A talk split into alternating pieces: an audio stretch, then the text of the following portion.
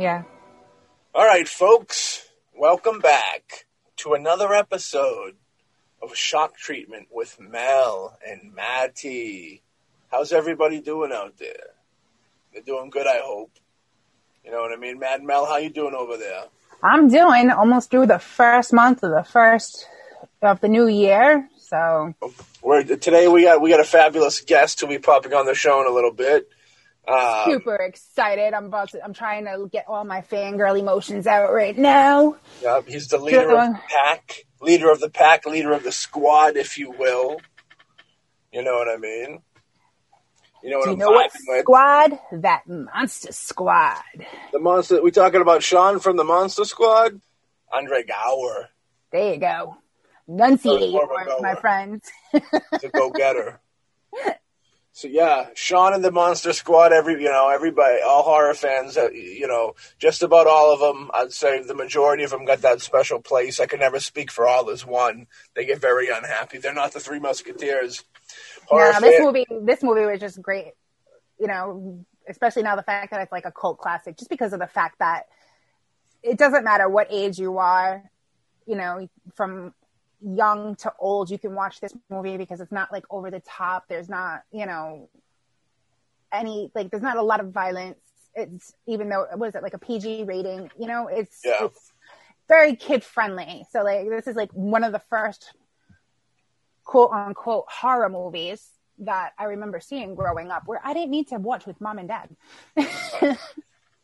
It was very Steven Spielbergy. You know what I mean? Like E.T., the way E.T. deals with aliens and stuff. This this is how this dealt with monsters. yeah, it kind of and has its moments where it tugs on the heartstrings. You gotta, sure it does.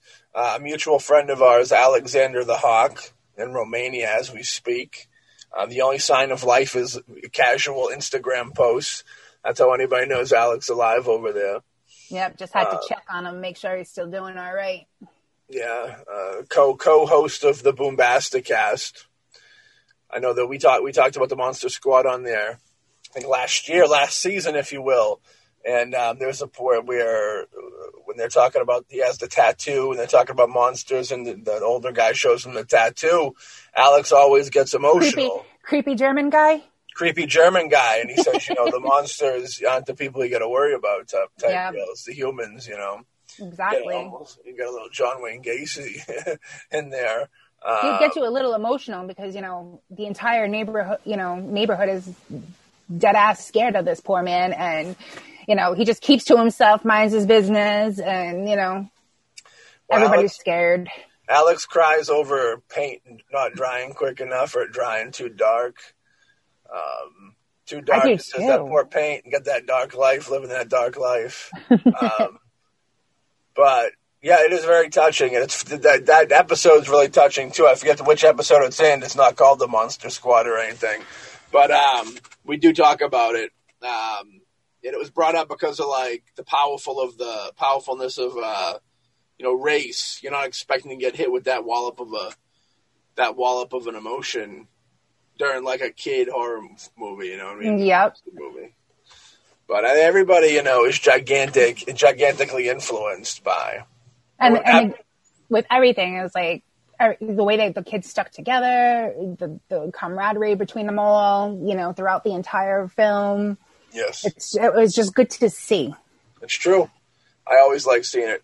So, for folks, without any further ado, we're gonna bring our boy up in here. Hello. Good Hello. evening or afternoon, depending on where you're located. Yeah, located. where are we? Where are we? I don't know where I'm at. I don't we're know. on I the never- we're, we're on the East Coast, so it's like seven thirty over guys. here. yeah, it's uh, 4:30 my time. I'm currently in Las Vegas. Well, there you go. How you like that? Sorry. How you like that? It's good. It's good. Yeah. It's uh, How's the how's the COVID scenario treating you out there? You know, it's. Uh, I think it's a lot better because you know I live in LA, and in mm, April, when things started, you know, we this is we we realized this was going to be a thing.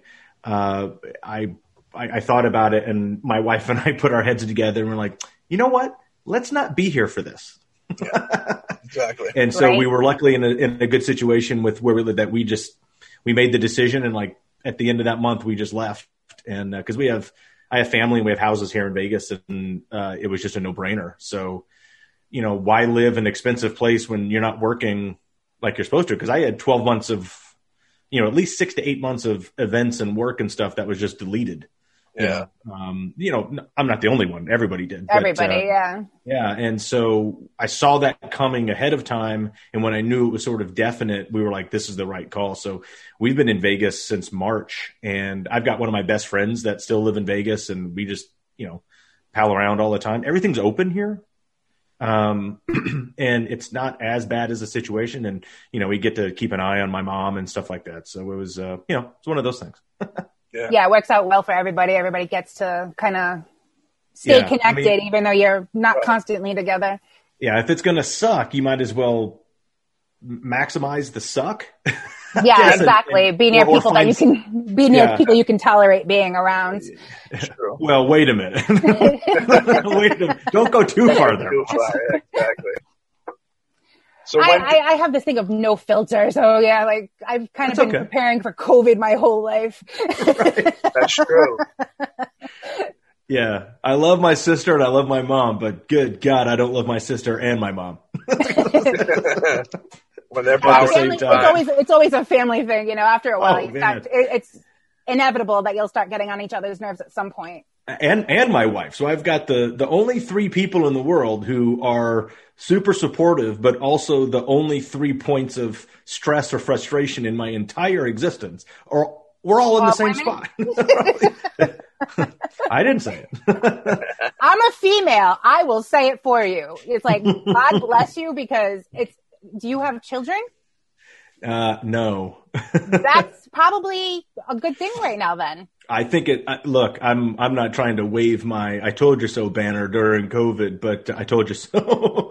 yeah. yeah, like um, my sister has a my sister has a, a five year old, so you know Ooh. he was supposed to start school this year. Yeah, it's been, tough. It's been brutal because she's been trying to like keep him isolated to keep him healthy too because of. Well, it's not know, just that. I mean, that's a full time job, and it's or you know at least half you know consciously in your mind of what to do and what you can't do but you've also got you're either at home working or not working and your kid's not in school and not socializing. And all my friends that have kids i mean it has been tough. I know that. Absolutely tough. So. Yeah i get facetimed about four or five times a day. Like Titi can you come hang out? It's good yeah. we have facetime and such like that. The thing just i mean imagine this 15 yeah. years ago when we, yeah. you know, we all you really had was maybe like a you know a MySpace Hangout video chat or something. Yeah, yeah. The AOL, AOL chat rooms. yeah, AOL yeah. Chat rooms. Friendster now video. now we are definitely aging ourselves. oh yeah, well, I, I, think I've already done that there. Comes with the territory. Now tell me, let's. Right? Uh, oh, let me let me clear this off my so it's not blinking. Just oh shit. Uh, no, you're good. Oh, wait, there we go. Yeah um, every time I restart my computer, my like Skype wants to restart and change my computer and ask permissions and all that. I was like, no, just go yeah. away. I'm not. Using. Yeah, all right that now. fun stuff. I'll let you know when I'm using you, Mr. Skype. Go away. It gets very jealous of the Zoom being used. That's what I think is. so. I think so. I you know, so. who took over the world? I mean, you, you, didn't even hear about Zoom before COVID, and then everybody's it's a new school for crying out loud. Yeah, Absolutely. And then I think all the other, uh, I mean, I've experienced some cool, you know, grand majority, you know, Zoom podcast. I mean, I've, that's all I've done since June is podcasts yeah. uh, as the guest. And I used to do my own podcast, you know, just audio only. And I thought that was hard enough. But, um, it's, uh, you know, Zoom and I mean, Skype, great. But, um, you know, like there's some cool stuff out there now that everybody's able to use and, uh, and, and connect, which I, which I think is rad. And so let me know when we're silent. ready to record, like or whatever you want to. We do. are actually, we are actually recording. Yeah. uh oh, then delete that stuff about my family. it's an, like I said, it's inevitable. You know, like that's just how families work. You, when you spend a lot of time together, you're going to get on each other's nerves.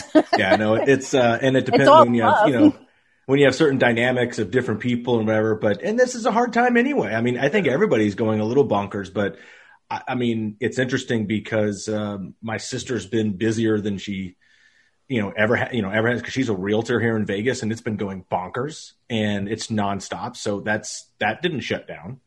Uh, you know, you have to operate differently. Um, you know, you know, and I know people like in the in the mortgage world and and things like that was just going bonkers, and other people are sitting at home twiddling the thumbs because the things that they do or work for or companies they've created they're just still in the water. And Yeah. it's a weird it's a weird year. You know it's been uh, it's very uh but you all got to adjust. And when you look at the grand scheme of it yes economically it's tough. Um uh, sociologically you know socially it's tough. But is it really that bad it, it could be a lot worse. It Yeah. really could be a lot. I'm not discounting covid as a as a as a as a as a medical issue because it is i'm just saying the overall type of thing of where all you're really asked to do is kind of you know wash your hands and don't lick on other people for you know a while. And you know I mean, that's, um, this is all kind of how hard is that? common sense anyways prior to COVID. i said that at the very beginning when they were teaching people how to wash their hands and i was like Yeah, sing we, happy we need these instructional videos That's the like bigger honestly we problem, need an instructional video of what six feet is i was like Well, come I- on it's like I work in the healthcare field, and Oh. you never ever realize how dumb people are until they get sick, and you have to explain the most basic things to them. humans they're True. they're the they're great they're interesting Yeah, um, very. Yeah, I, I someday I'll learn how to be nice. i um I, i've yeah it's tough right it's yeah, um, it's, it's, it's like you feel bad, but at the same time, it's like, come on, cover your mouth, don't sneeze on me. Yeah. It's well, you know, I always equate it. So it's you know, it's it's interesting. Of it was really about a hundred and well, what are we? We're twenty twenty one now, so one hundred and twenty one years ago, which is not that long in the grand scheme of modern civilization. The Spanish of flu. that they figured out that physicians should wash their hands. Yeah, that's kind of scary. the, the reason they learned this was in France, where all the leading medical colleges were at the time, um, and in and in and in London, um, they had this hi- super high infant mortality rate. Like newborns were dying, like and the and the mothers were dying, and they're like, "Why is this happening so much?" And then somebody correlated the fact that, oh, because the physicians that were delivering babies and taking care of patients, about five minutes before they were delivering a baby, they were down in the basement in the morgue carving up cadavers and dealing with specimens and dead animals and not washing their hands before they touched other people because they hadn't looked into germs yet. And I'm like, that was a huge paradigm shift in medicine. right? and as soon as they started washing their hands, like that, you know, infant mortality rate and delivering mother mortality rate just dropped. And they're like, oh, I think there's something here. so sad what it takes for people to realize that it's the simple things that will Yeah. make something work. so that's our we- that's our weird history lesson of the day, folks. And uh, we'll we'll move on to more fun, fun nerdy stuff now. Yes. Hopefully, I don't know. Definitely more nerdy stuff. Like I don't I don't I don't know about Matt, but like growing up Monster Squad that was like number 1 on my list. Um I'm pretty sure my parents absolutely despised the movie because I watched it so much. You are. Uh, that's not the only time I've heard that. So you're you're you're in good company. I think. So let me show you this. Don't mind it's wrinkled because this has been in a, in a tote in my garage for like two years. Hey. Does okay. that look familiar? Yeah, I have one of those too. I was like, this is awesome. We're going to have Andre Gower on the show, and I have this shirt sitting in my garage. well, you know, my shirt was sitting in the garage, and I have the real one. I know. so I, that one was sitting in a garage for a long, long time, and it actually just came out and saw the light of day. Um, well, I guess two two years ago, uh, when we were shooting the documentary, and when we were actually shooting interviews, and um, I said, you know what, I think this is the because everybody had always wanted me to travel with it and bring it to conventions and appearances. I'm like, that's not happening. It's just like I, th- this thing has become such a thing that it never was meant to be. Like, there's no way I'm like traveling with this thing and and and and taking it to a convention or something. Yeah. Because it would just it would it would get up and walk away by itself. yeah, I was just going to um, say you'd have to worry about it disappearing the entire time. It's true. yeah, and it's uh, I said I think it's perfect. You know, uh, so I don't know if anybody that's listening or if you guys have actually seen uh, the documentary or not, but um, you know, at the end, I love it. Uh, Wes Caldwell put together a little awesome cut of us bringing out the uh, the shirt and showing our interview people, and they all they all get a kick out of that. So, yeah, I mean, you've got one. It's I, I love seeing fans with a Stephen King rules shirt, uh, even starting way back in the day, because who knew that you know a piece of you know a piece of wardrobe that was really just sort of an aside thing. It was never meant to be a thing. Yeah. Um, you know, it was it was it wasn't it wasn't a product placement. It wasn't like you know the the Nikes or the Reeboks or whatever from Back to the Future or you know the the Reeboks from Alien. It wasn't a specific wardrobe thing like that. Was it was just a throwaway kind of description in the script of this character,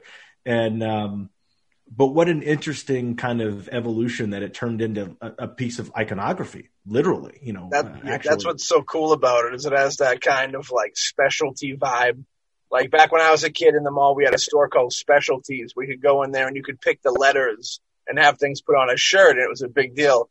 And I think yeah. the fact that it has that element to it that's fan made, I think is why it's so so. It's, you know, half of the reason why it became so big with the vibe, and you still see in pop culture popping up. I was yeah, and and and I lo- I used to love like different companies would make it or vendors would you know crank them out and and and have them as merch at conventions and stuff. And yeah. uh, look, there was some get like we had a pile of them on you know our table for you know a number of years because people just wanted them and they couldn't get yeah. them. And, but I love when people make their own. That's my favorite. Like you were saying, like if you even went to specialties yeah. or you got iron-ons for your own place or a screen printing and and you did it on your own because then it's a little messed up or it's not just right or it's your yeah. own singular thing and that's what the original shirt was and that's what it symbolized as this piece of wardrobe because Sean Crenshaw and the gang did not have access to a store you know like that to go yeah. and no one you know no vendor was selling a Stephen King rule shirt in Anytown USA in 1987 that this was obviously something a kid did on his own with an iron, you know, which how nerdy is that? But yeah. it was, it was very interesting. You know, it's like what 12, 13 year olds are reading Stephen King, uh, let alone all this other monster lore stuff and then saving the world from these monsters. But it turned into something so rad. It's one of my favorite things about the legacy of Monster Squad is that, is that shirt and that it's transcended its own self. And I got a little pushed out of shape, not pushed out of shape, I was like, that's not the correct shirt. When I'd see people, and they'd make their own, but it was different colors. I was like, well, you did it wrong. You've never seen them. I was like, that's completely wrong, Andre. That's not the point here. They're they're taking something that they love and making it their own. And then I realized that's when it started getting special for everybody and for myself. And uh, now it's even transcended Stephen King. Like other people's names are on the okay. shirts. And, uh, and and spoofing its own self, it's becoming a spoof of, of a spoof. yeah, it's super iconic. I could picture it being like the sleeve of like a future Blu-ray or 4K release where there's just a red sleeve that says Stephen King rules on it, and you slide it off and it's Monster Squad. Like people would know right off the get-go. That shirt, everybody would know what it mm. was. You know what I mean? Yeah, and because it's become so identifiable as a Monster Squad, you know, symbol.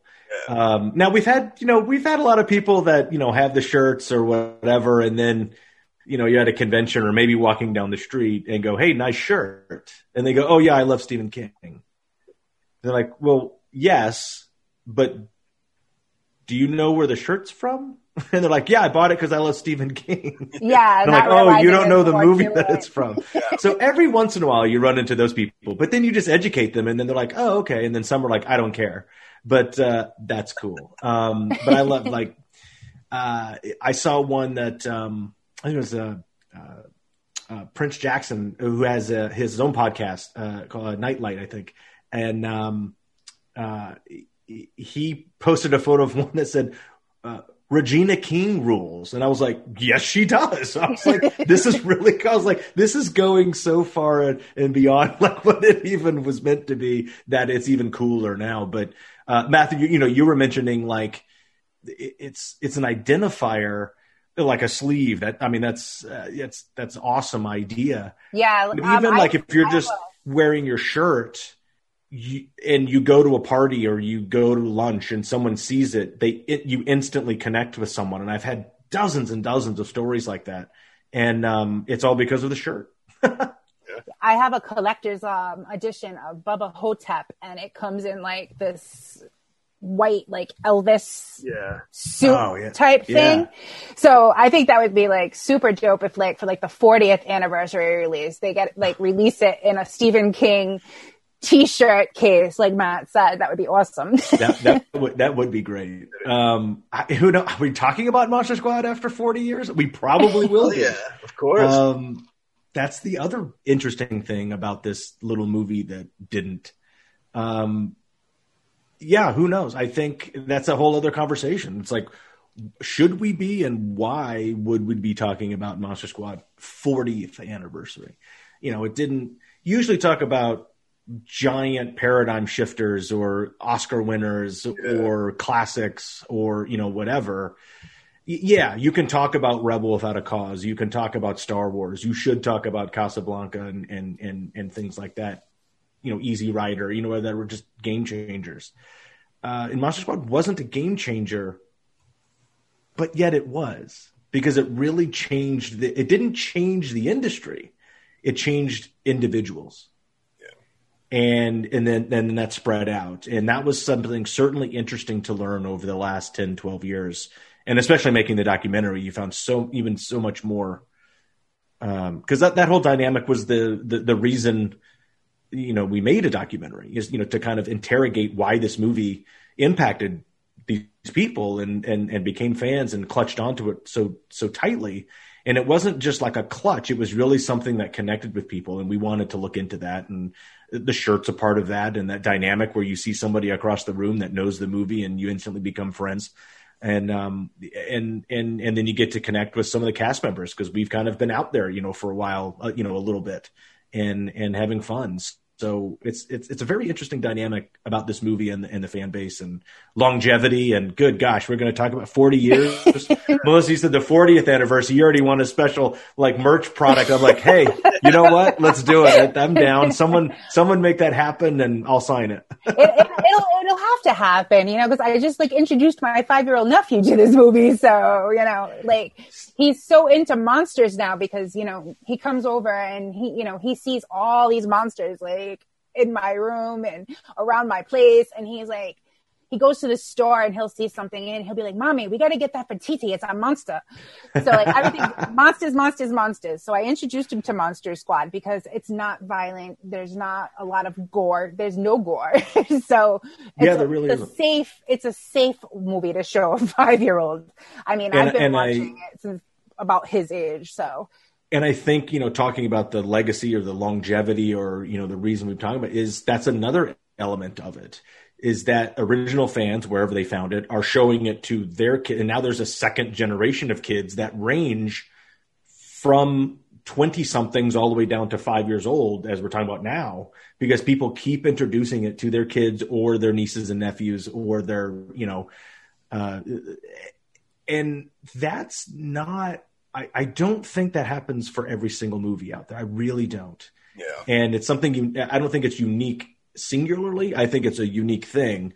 And we just happen to be a part of that, which is another reason we may be talking about it in another 10, 10 years or, or so. And, uh, well, gosh, we just had the 30th anniversary now. 40th isn't that far away. So I guess, Melissa, you're right on track. yeah, like like seriously, it's like once you hit forty, it's like downhill from there. But with Monster Squad, it's going to be completely different because it's just gonna it's just gonna show everybody how a movie can transcend the times. and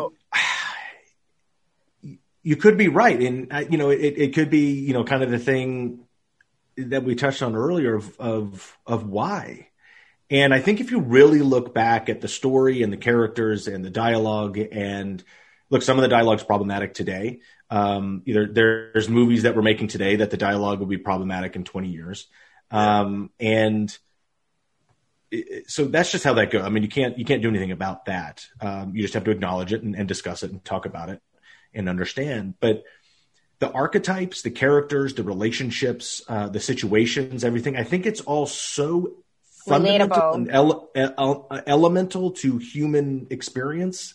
Put in this kind of fantastical setting, but it connects and it trans and and it and it doesn't it doesn't get old.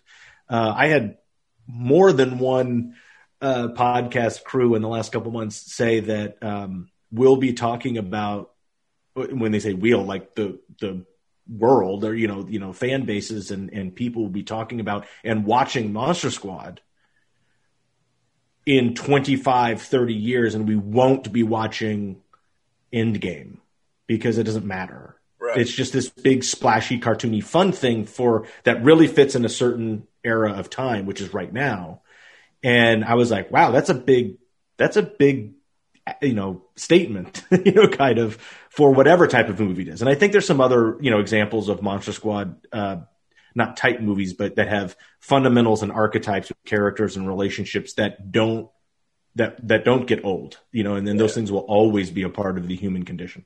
It's, there's a lot of heart in the movies. I I often equate the Monster Squad like kind of like what ET does to the UFO thing the monster squads like that for monsters. You know what I mean?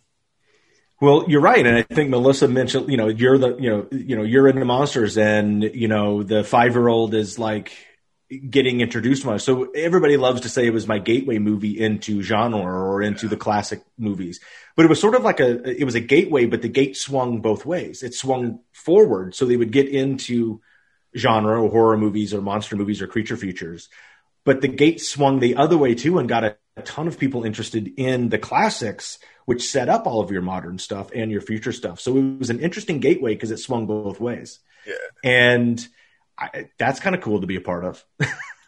I, I, loved it because it was like one of the first quote unquote horror movies that I was allowed to watch without parental supervision.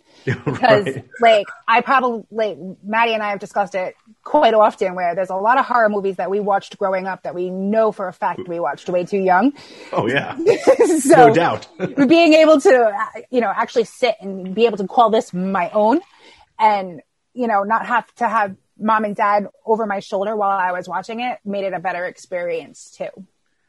And I think you're part of a, a, a larger kind of audience crowd that would say that have that has said and would say the same thing that they got to experience it however they did, um, and they felt the same way. It wasn't. Um, they felt it was their own, and they felt they were a part of it, and and that's that was another thing that you know helped with you know connecting to it. Uh, Melissa, where did you see it for the first time? Like in in the God, it, it, it, wasn't or? it wasn't in theater. I think um I think it was a Friday night VHS night. I had a slumber party at my house. All my girlfriends yeah. were over, and I'm not even. Oh, I have to say it now. We were all crushing on you. on me? so, yes. Oh. I'll take that because you're my, you're my celebrity usually that Ryan with that movie.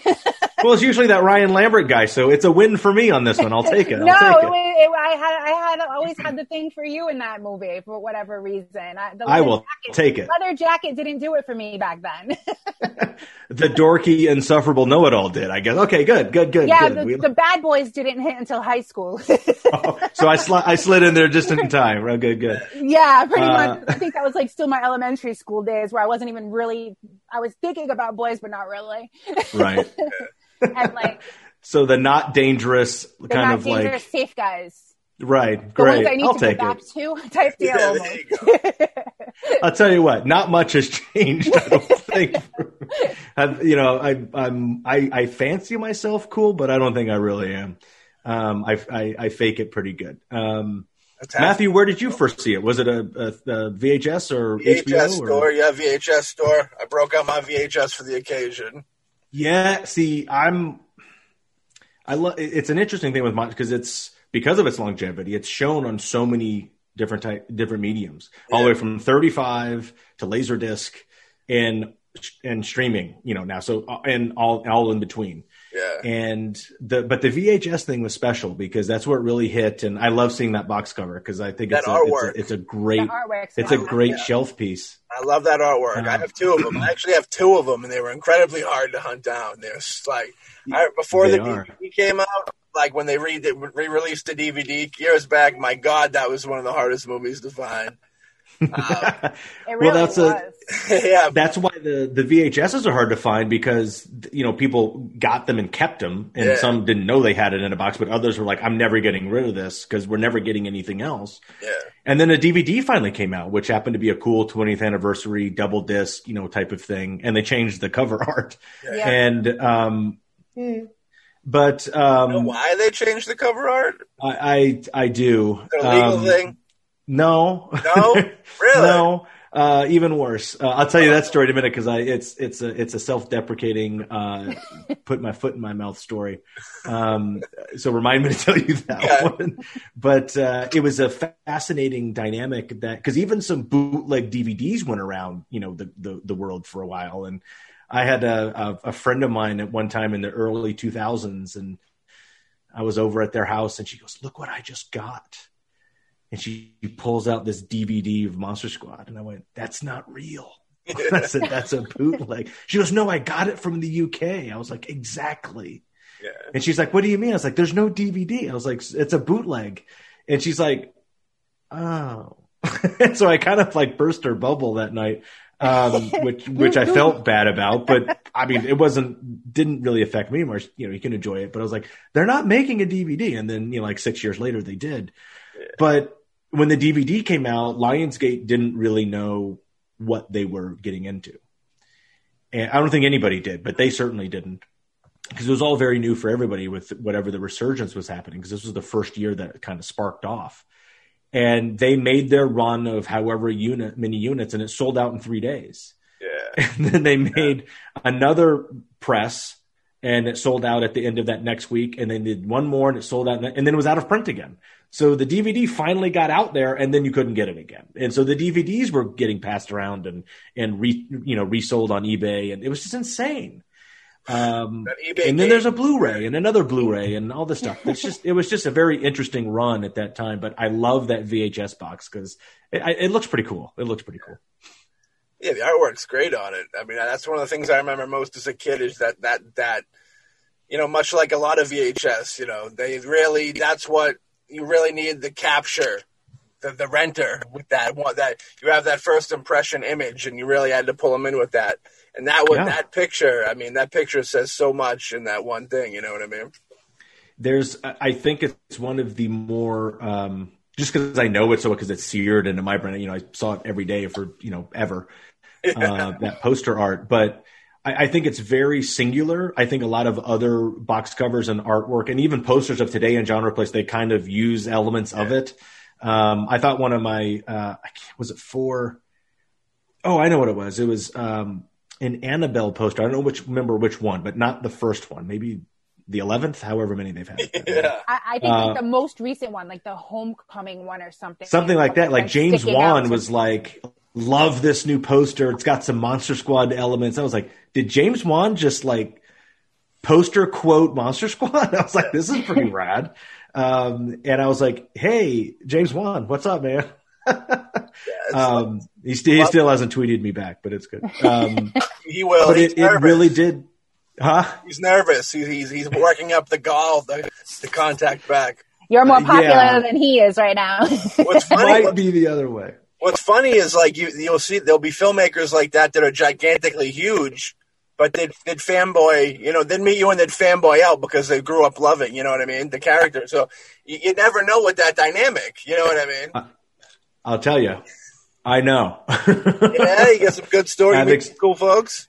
I've experienced a little bit. It's it's Yeah. it's really neat. Um, um, you know, and, and then you see elements or or or Easter eggs or trade offs, you know, for some awesome people, and that's just neat. Or you know, they'll give it a shout out, um, and you're just like, that's insane. Yeah, And you know, like one of my um, sort of, I, I love movies. I, I I watch movies. I don't inhale movies like some people do, and I try to watch a lot. I read a lot. I read a lot. Of, I, I I spend a lot of my time reading, uh, except for this year.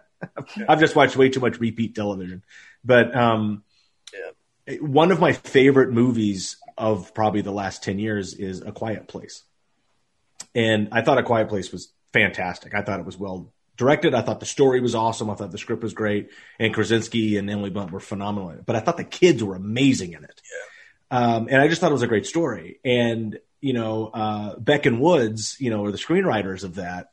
And these two guys, and I f- had followed them, you know, on Twitter for a while just because I liked their movie, and I didn't know that they were Monster Squad fans and um, they had mentioned something one time, and then we kind of like DM'd each other, like, "Oh my god!" And they're like, "No, oh," and they were like, "Oh my god!" And I was like, "No, oh my god!" but I think we just OMG'd back and forth on a on a Twitter feed for or a DM feed for a while, uh, and I was just like, no, this is cool, you know. Yeah. So there's no longer a six degrees of Kevin Bacon. It's the six degrees of the Monster Squad. Damn it, it might be. You know, you never know. Just because so how, not only how many people are in it and how many people have worked on it that you know that changed so many things that are just these awesome you know kind of people, including Fred and Shane and uh, you know actors like you know Duncan Regehr and Tom Noonan and Stephen Macht and uh, even the creature makers. You know that all worked at Stan Winston's shop at the time, which was awesome. But um, my oh, I promised I would tell you the story. So I here's my here's my here's my self kicking in, in the butt story. So we you know we surprised that like you know studio was putting out the dvd it wasn't even the original studio. They just had the rights at the time and they launched it at comic-con like san diego comic-con. So we are doing this big pavilion like had a signing day and it was packed and it was awesome. And we were like wow. And i even think lionsgate was like uh we didn't expect this. Yeah. and it was just massive. But before we went up for like the the signing block uh, we were back up in the hall where you, you, kind of meet some press and take some photos and answer some questions. And um, we took some photos with like other filmmakers that you're like, I don't know who this is, and then like become like famous people. You're like, oh yeah. shit. Um, but we were they had the two posters like oh, kind of like that. Um, so I think where I got the idea from. But these two giant, you know, you know, uh, foam core backed posters of the new cover art, and we had there was a whole thing online of like no one liked the cover art and where was you know the original poster and um, I, people started emailing and and like MySpacing me at the time, whatever it was at the time. The fans, and I was like, I didn't. So I I penned like an open letter to like everyone. was like, look, folks, this is awesome. A DVD's coming out. You know, despite the cover, like I didn't design it. I don't know who did. Don't write me like I, I, will I will gladly interact and answer your questions if I can, but I didn't make that cover art. I'm sorry you think it sucks. and I don't know what, you know, I don't know what it is. I don't know what it has to do with the movie. I don't, and I think I may have mentioned something, you know, a little snarky in that kind of that like post, but uh, you know, six months later or whatever, we're at Comic Con and we're up in that media area doing kind of interviews and photos and the Lionsgate PR department's there. And she's like, okay, our next thing is with, uh, I don't remember her name. You know, let's just say Jennifer. And she's like, Jennifer wants to take a picture, you know, between the posters. Uh, and it was me, Ryan, and Ashley. my dumbass opens my mouth and says, yeah, great. Let's stand in front of these big giant posters that have nothing to do with the movie. And Ryan's like, yeah, we laugh and it's funny. And I said, Jennifer, hey, how you doing? Uh, what do you do? She goes, I work at Lionsgate. I was like, oh, cool. What do you do? She goes, I designed the poster. I was like, oh, great. Um, well, it's very colorful. It's very cool. But what it was, I think at the time, if you look on shelves, uh, like at Walmart and Target, you know, it's the same thing. It's, uh, there was a certain style and a trend of box covers it, kind of in that five year block and it looks exactly like all the others. And I don't know who the kid is. I don't know what the bandolier bullets and the curved. Like I don't know what movie that's from, and I don't know who the kid's supposed to be. But they kind of updated it. Um, yeah, but that. then you know they actually put that insert on that first run. They put the insert of the original poster in their in the first DVD run. So if you have a DVD from 2007 and you have that insert and on the back of the insert has a, a letter from Fred Dekker, then you have uh, the first run DVD run. Good and then know. if you have the insert of the original poster art without the letter from Fred, I think it's the second run. And then if you don't have any insert, that was the third run. I think that's how that went. yeah. So, and I'm pretty uh, sure I think I might have the second run then for the DVD copy. Yeah. But yeah, I don't, I mean, I that's it was one of those learning experience to uh, not say your snarky comment when you don't know who's standing next to you. that's always always lesson number one when I when I tell people what not to do and yeah, I, I kind of suffer with I, that one. Yeah, I kind of know like whoops. Um, but look, that post art made no sense. I don't care. it really didn't. You you already had the art for something that was iconic. You could have just tweaked that. Um, and what I would have really liked to see, like, and we've talked about this for years is if you note, like if Matthew, if you pick up your box there and, and look at the cover, there's something missing from that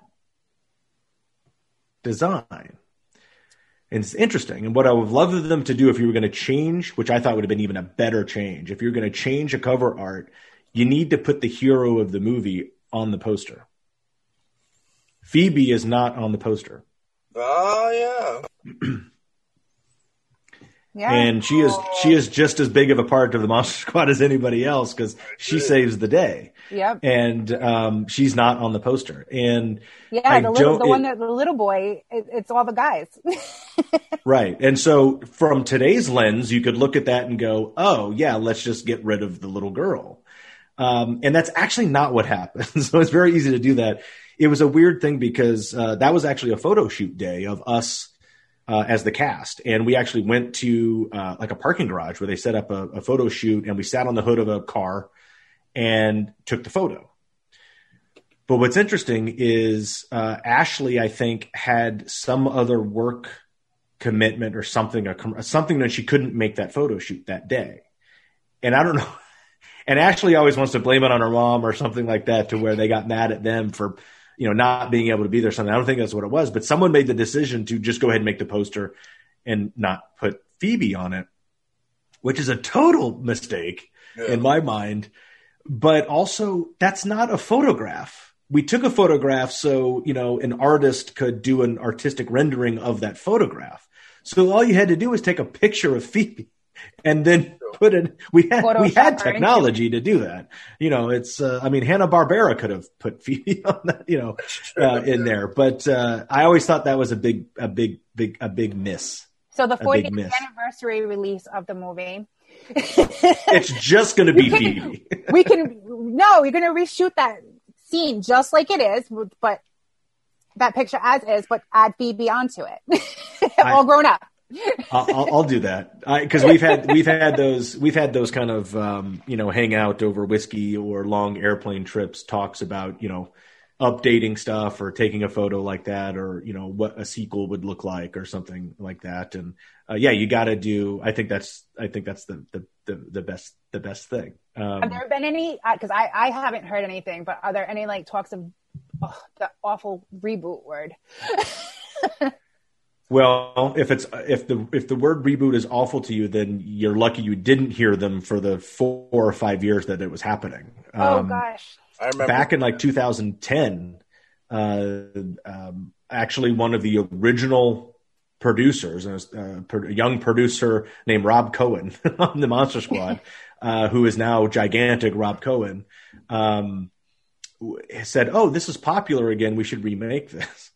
And uh, you know, kind of, I think locked up the rights for a certain amount of time and teamed up with uh, Michael Bay's company, Platinum Dunes for a number of years to actually uh, remake the Monster Squad, and that the I think the timing worked out to whereas they couldn't really crack the story and figure it out, and right when that was all kind of happening, uh, Universal Studios announced the Dark Universe and said we're going to do all of our old monster movies again, and they and then I think Platinum Dunes. I, I remember Brad Fuller making you know the, the announcement. The trade was like, oh yeah, we were working on a reboot of the Monster Squad, but if Universal's kind of doing the Universal, like, there's no reason for us to do it, so the project's not happening.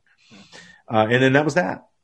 Uh, so the reboot died like in 2014 or something or 2015, and then the next year the Dark Universe died.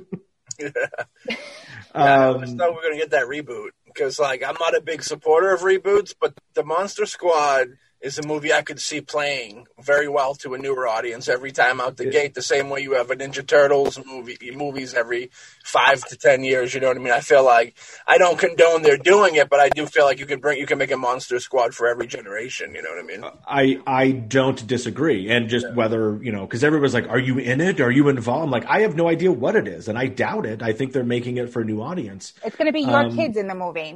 You know, your Well, that's the next generation. That's the, That's yeah, what- that's the who knows. It depends on how they write the script. But I think, like to Matthew's point, is uh, I I totally agree, and I think we all would enjoy like ongoing stories, you know, kind of wrapped up in the same vein. You don't remake the movie every ten years.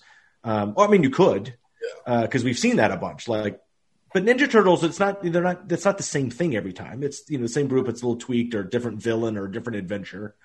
Uh, I think there's so much to go on in in the universe of Monster Squad um, and storytelling and medium. You know, you could do a lot. Um, but my favorite thing is no reboot, no remake. Um, you do a, a, a, modern day sequel, which is a passing of the torch type thing. So there's a new, and I think that's important. You know, almost a la what they've been doing with some things in in the Marvel world. You know, like like you know Peter Parker doesn't have to be the only Spider-Man, you know, or or or whatever character that you like, you know, it, it, can pass on the torch, or you know, even you know Black Panther or something like that, and yeah. um, which I thought is that's I think that's the way to go with something like this. For sure, you know, I mean, Stranger Things is the biggest thing in the world. I mean, that definitely takes influence from the Monster Squad. Even I'd say like those It reboots. I always felt, you know, kind of the Losers Club from the It type of it from the It films and the Monster Squad were kind of like in the same vein, you know what I mean? The same type of deal. And yeah, the camaraderie and how we like guys stuck together and you guys would have had a bigger squad if y'all went to high school together type deal, you know what I mean? You right. Um, and I and I think that's uh, I think all of the story like it I mean kind of predates or you know, pre the book, pre, you know, certainly predates, yeah. you know, kind of, and I think it was an influence, you know, for Fred and Shane. Um, but I think the kind of topic and the and the the the group of misfits, so to speak, you know, coming together, you know, they're only friends because they're a bunch of misfits, so they can only be friends with each other. Yeah. Uh, but then what's interesting about that is as soon as you become a tribe or a group, you're no longer misfits. You have each other, so you're no longer misfits. Um, but then like your group is a misfit because you're all you know similar. But we all knew people like that, or we all were that, you know, growing up. You know, uh, uh you know, I was definitely in a lot of different camps, you know, growing up at different times in my life, and I d- didn't really fully fit in in any one of them at any one time. You know, I had a foot in a lot of different ones because I could, and then I was plucked out of some and pushed into others, and just you know by you know natural degree or decree, um, you know, in others, and so I understand that dynamic. And everybody just thinks, oh, you're the cool kid that grew up on TV and film. Like I did do that. So that automatically makes you a weirdo with kids that aren't that you go to school with that aren't. You're the outcast because you're different. And how, made, how was know, it like with the popularity of the Monster Squad? How was it trying to incorporate like a normal lifestyle once that movie took off? Well, the good thing about that is that it never did. Like it bombed in the box office and no one no one remembered it. So it was kind of you know Monster Squad wasn't the problem or the or the solution. But you know because Monster Squad is obviously one of the the the bigger, most notable things that I'm I'm known for. But you know, I worked for years, you know, on on TV and and and films for a lot of, and then for years after Monster Squad. So I was never not in the I was never not in this industry. You know, no, you were in a lot of things from age five, and you know, so that automatically separates you as different you know, from, but I lived in a neighborhood and I had neighborhood friends and I loved going to school. I loved going to school. Like I loved school. I also played rec league sports. I played organized sports. And then when I was in high school, I played high school sports. And then I left, you know, I, I left the industry, you know, to go to college and actually played basketball in college. And then after, and so it was the, all that other stuff was, you know, was very important to me.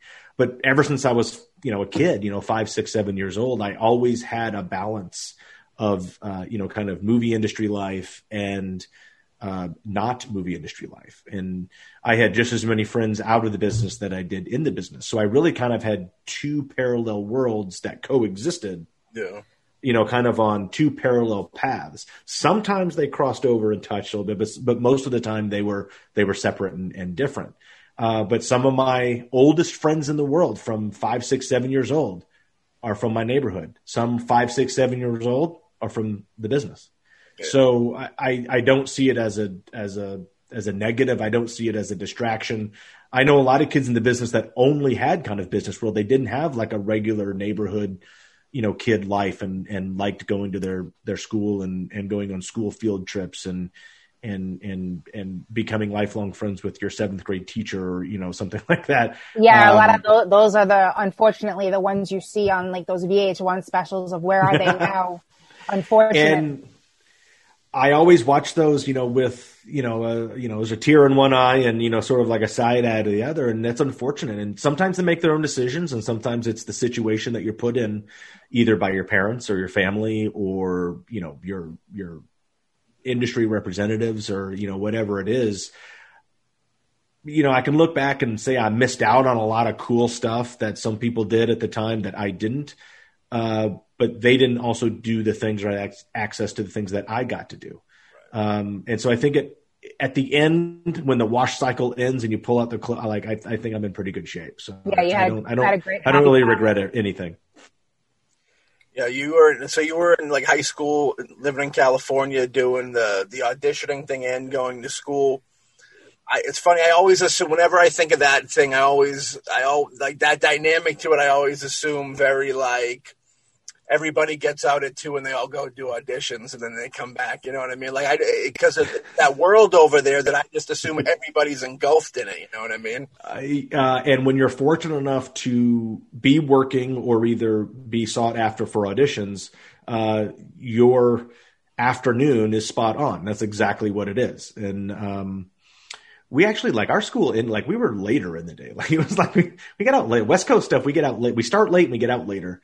Yeah. Um, and you know, so yeah, like two, three in the afternoon, school's out. So you just had a whole day of school of, you know, fifth grade or eighth grade or ninth grade or whatever.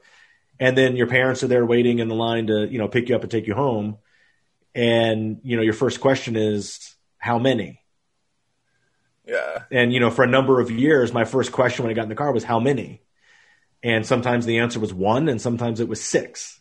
Wow. You know, you know, for that day because you know when you're auditioning for commercials and TV shows and movie whatever, if you're not currently on something with a you know a long term footprint like a series or a, or a, or a movie shoot, and you're you're wide open and you're just auditioning and trying to get that next you know kind of uh, uh, casting agreement, um, you're, it's open game, so you're out there for everything. And I mean, there was times, you know, probably there were six or seven auditions in an afternoon and evening, and you're driving all over LA. And I'll damn it, I'll tell you, it, if you have multiple auditions and you were a kid in the '80s in LA and you had multiples, number one was nowhere near number two, and number two was nowhere near number three because number three was right back kind of where number one was. Yeah. And so you were just crisscrossing everything. Uh, and we all, you know, that's something that a very small group of people can, uh, you know, relate to for, you know, a number of time. Meanwhile, doing homework in the back seat of a car. Meanwhile, doing homework in the back seat of a car. Um, and you know, me, I was, I'm sure others did it. I, you know, I know there other kids that played organized sports, but I mentioned it before. I always played organized sports, you know, year round, depending on what the sport is, whether it's basketball or baseball or soccer. Uh, and then it kind of over the years, it, it, it ended up being just basketball and baseball, but that's autumn and winter and spring and summer. So you're playing a sport year round, no matter what it is. And I was always a tennis player, even though I wasn't organized, just club player and played with my family and friends. So I was always active. But my biggest thing was, damn it, if I have this, you know, Coca Cola audition and I'm going to miss basketball practice tonight, you know, for my 12 year old rec, you know, organized rec league, I'm going to be pissed. Yeah, yeah. you know, it's like so we made we added another element and that's So went to school, then auditioned, then would race back to try to make practice or games or something. And I would not only do my homework, but I would change into my uniform in the backseat of the car and then come, you know, coming in hot to some, you know, high school gym to play some rec league game, you know, on a Thursday night or a Saturday afternoon or something. And uh, you know, throw on your high tops and your uniform and and and run into the gym sometimes. But uh, we made it work. So, needless yeah. to say, mom and dad never had a problem with getting you to go to bed at night. yeah. No, uh, yeah, I think I was tuckered out almost every night. It was pretty good, and, and, you know, I wasn't out like I had great friends and went to great had great opportunity to experience things, and I think being that busy also, I don't think I ever would have been that trouble kid. Like I never got in trouble, and because I wasn't cool enough to do stuff that would get you in trouble. You know, I just wasn't. I just wasn't that kid. Uh, there was a few things that I did that I did get in trouble for. You know, it was nothing major. Um, you know, I had a, you know, uh, one of my best friends growing up, Allison Ashnall, uh, her and her dad, we, we were family friends and she's a two years older, a year older than I am. She's, she's been a cop in LAPD for like 23 years now, but we, um, they had a 1964 and a half, uh, convertible Mustang. It was the first year they ever made the Mustang and it was cherry red with white interior. And I was 14 and we would drive around in that. And one night we got it. She goes, "You want to drive?" I said, "Yeah." So we pulled over, and I got in the car, and I was driving around this neighborhood, and damn it, bloop, got pulled over by the cops.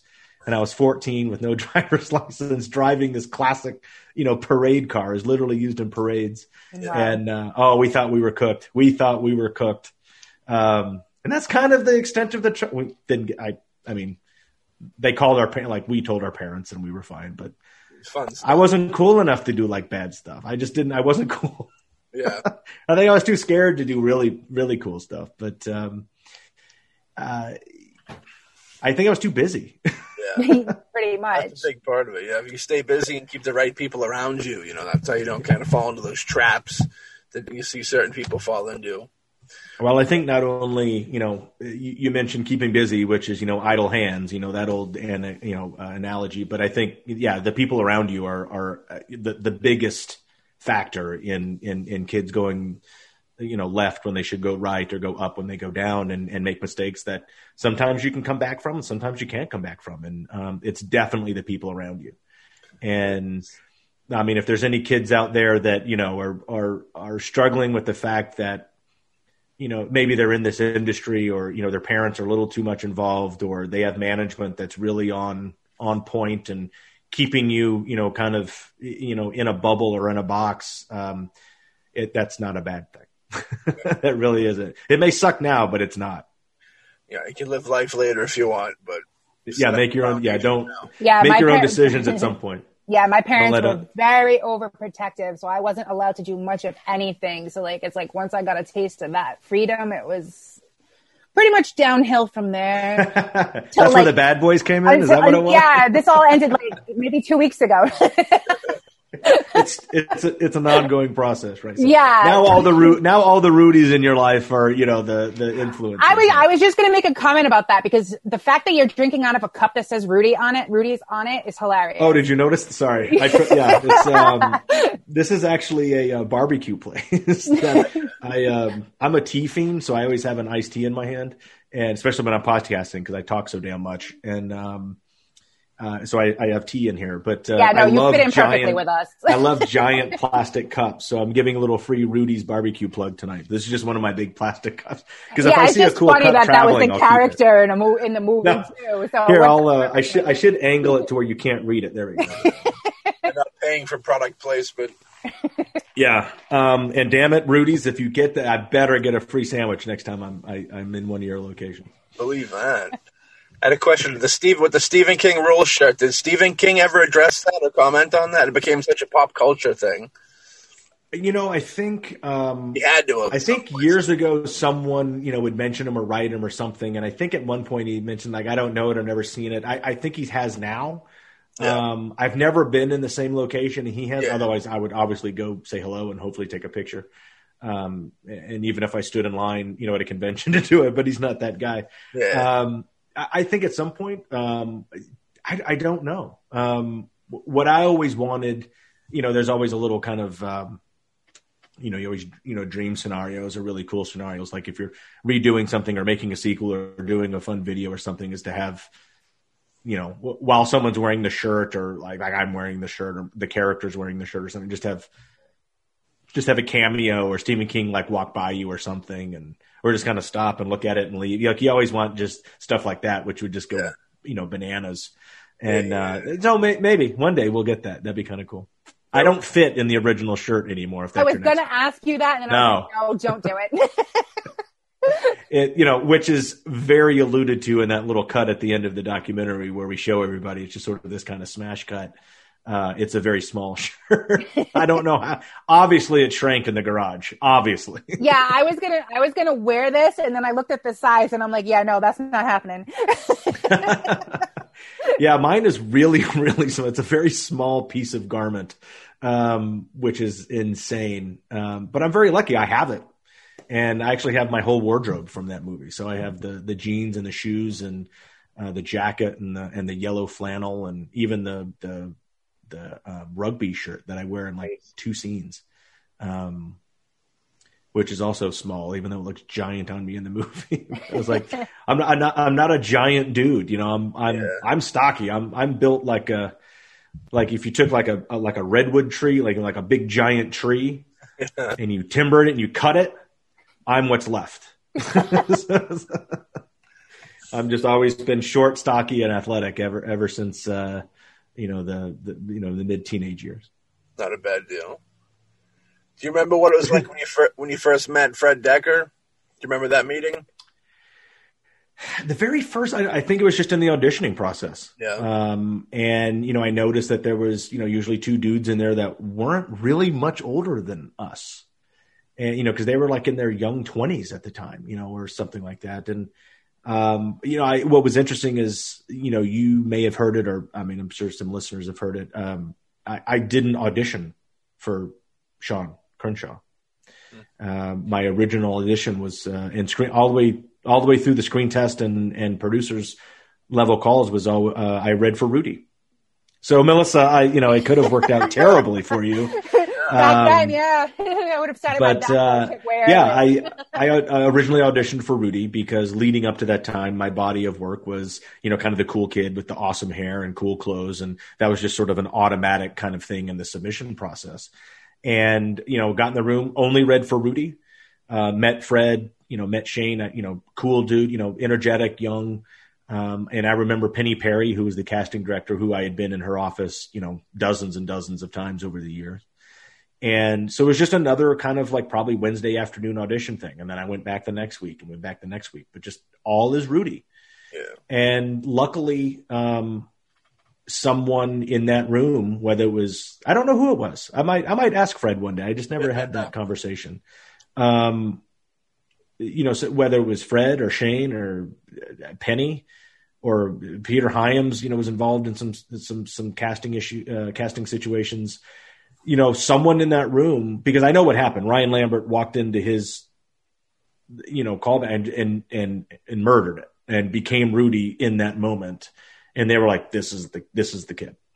And that could have been the very moment that I was never involved in Monster Squad, but someone in that week or time frame said, what about that kid we read for, for Rudy that could we cut his hair off and, and and take all the product out of it and and put some really small t-shirts on him and and and uh, could he be Sean? Because I, I think he, you know, someone I don't know what they said that day, Yeah. uh, but I'm sure glad they did, um, and because I got to be part of the Monster Squad.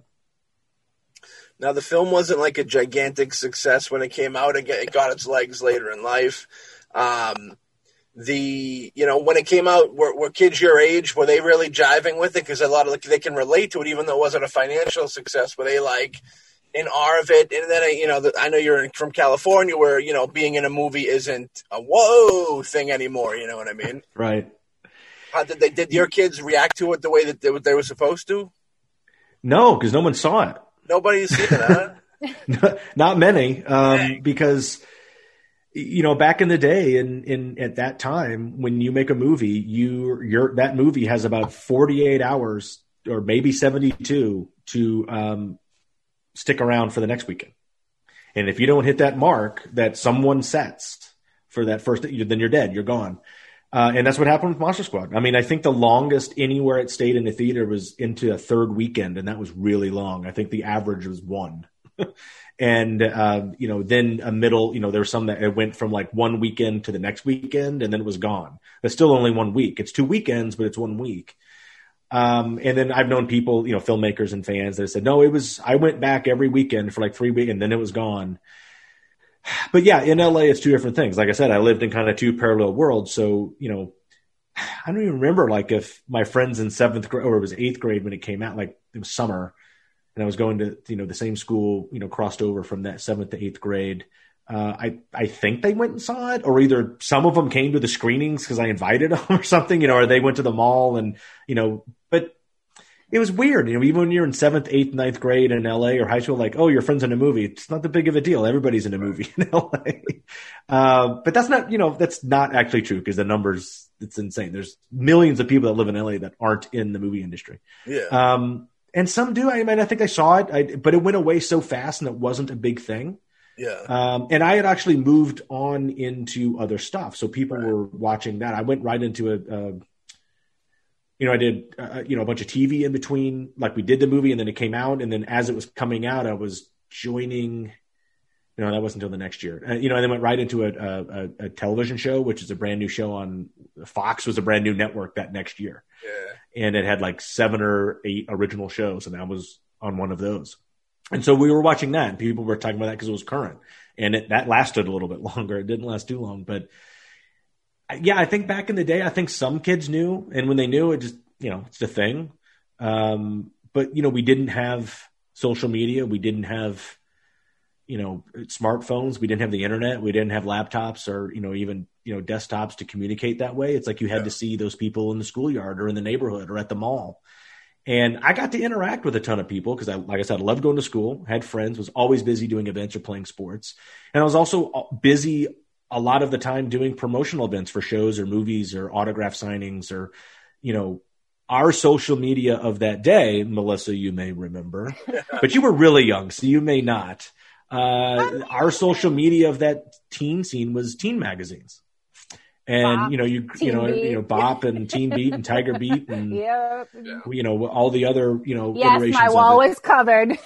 right, so you, that was your Cameron. social media. yep. So your your DMing to your friend or sharing photos on Instagram of the day was cutting out those photos and putting them on your closet wall, right, or in your locker or on your ceiling in your bedroom, and then having your friends come over and look at your pinups. And you know, I was part of that you know world too, which is. um you know not everybody gets to you know be part of that scene. So i so growing I up in growing up in the business when you had an opportunity to have like the the normal side of life what would you have been going to the movies to see? Like getting away from like the monster squad stuff? I, I loved everything. I grew up um I, i'm a first and foremost i'm a tv kid. I'm a I, i'm a tv fiend. I love tv because uh, i grew up watching it uh, and I grew up on it. So you're kind of interrelate. You're kind of interrelated, which is which is which is weird. Uh, movies are different from school. I love movies. I grew up a sci-fi. Guy. I love sci-fi stuff. I love. I also love fantasy and adventure stuff. Um, and you know, as kids, you know, when we're growing up, we're all the same. Like whatever we're into that year, we want to see visual representations of that, whether it's a comic book or a choose your adventure novel. Uh, you know, it's like if you're really into like, you know, knights and dragons and, and fantasy stuff, you're going to read those choose your adventure books. If you're really into, you know, space travel and time portals, you're going to read those choose your adventure novels or those young adult novels or kids books or whatever. Um, I loved everything. I really did like everything. I was also influenced. Um, uh, my mom liked movies and, and music and my dad, uh, loved movies. And so he was, uh, and my parents are actually a little older than most of my age group. They're, you know, probably another half. They're like a class or a, two classes of grades, like older than most of my my my contemporaries' parents. And my dad was, um, you know, loved World War II movies because they were they were still big in the seventies and eighties. We were still making a ton of those. Uh, we had a lot of Vietnam movies in the eighties because it was so fresh. And so I grew, I cut my teeth on on Vietnam movies and World War II because I, I became a history kind of I don't say buff, but I like it and I learned a lot about it. And my dad and I would go see movies. But we grew up in the Cold War, you know, in the height of the Cold War, and you saw that represented everywhere. And my dad loved James Bond. We loved spy movies. So we went to, you know, the drive-in, we went to the mall, you know, so I'd go see movies with my dad. I'd go see movies with my mom that were, you know, different types of movies. Um, you know, my, John Bond movie, if it had Gene Hackman in it, you know, my dad and I were going to go see it because it was probably a, you know, a spy movie or something. Um, cop movies were always great crime, crime dramas. And television was just kind of really coming into its own that was totally different in the 80s and we and then you know we had we had cinematic stuff on the small screen like Miami Vice which was groundbreaking and stuff.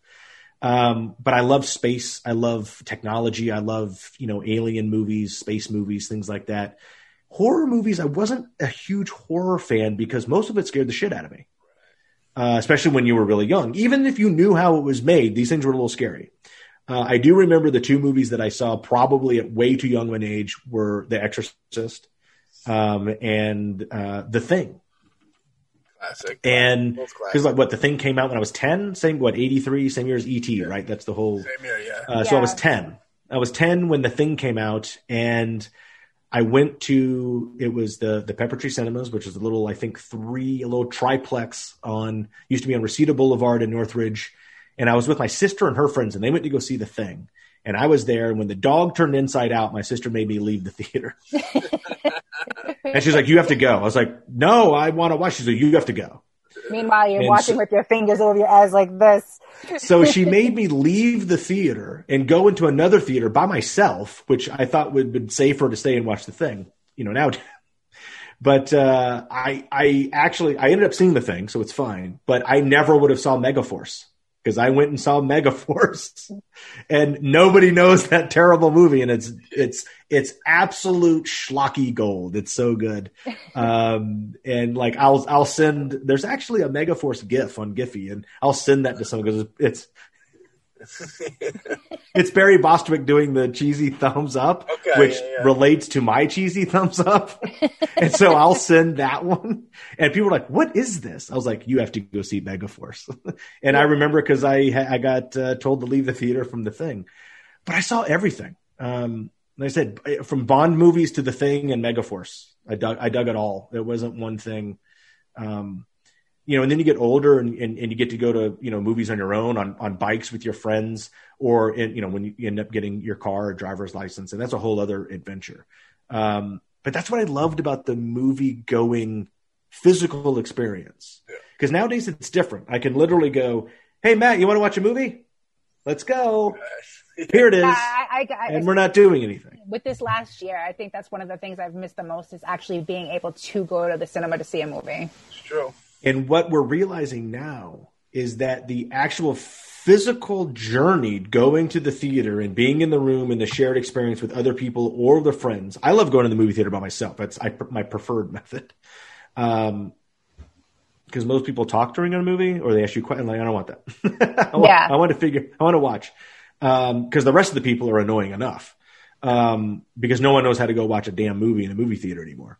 Um, but th- I think what we've realized this year, which is something I think we've always known but didn't understand, is that just watching the movie is not the whole experience. The the experience includes the planning, especially when we're kids. Like, hey, you know, Melissa, it's Andre. Like, uh, call Matt and see if, like, uh, you know, we can go to the mall and go see the movie. That means it's planning and coordination. Your our parents have to drop us off, or Matt, meet me in my house and we'll ride our bikes over to the cinema. And you know, Melissa's going to meet us there because her mom's dropping her off, and then her mom will give us a ride home Yeah. that was all an adventure. It was all a compacted experience that you had to plan and coordinate, and you it was a shared thing with your friends.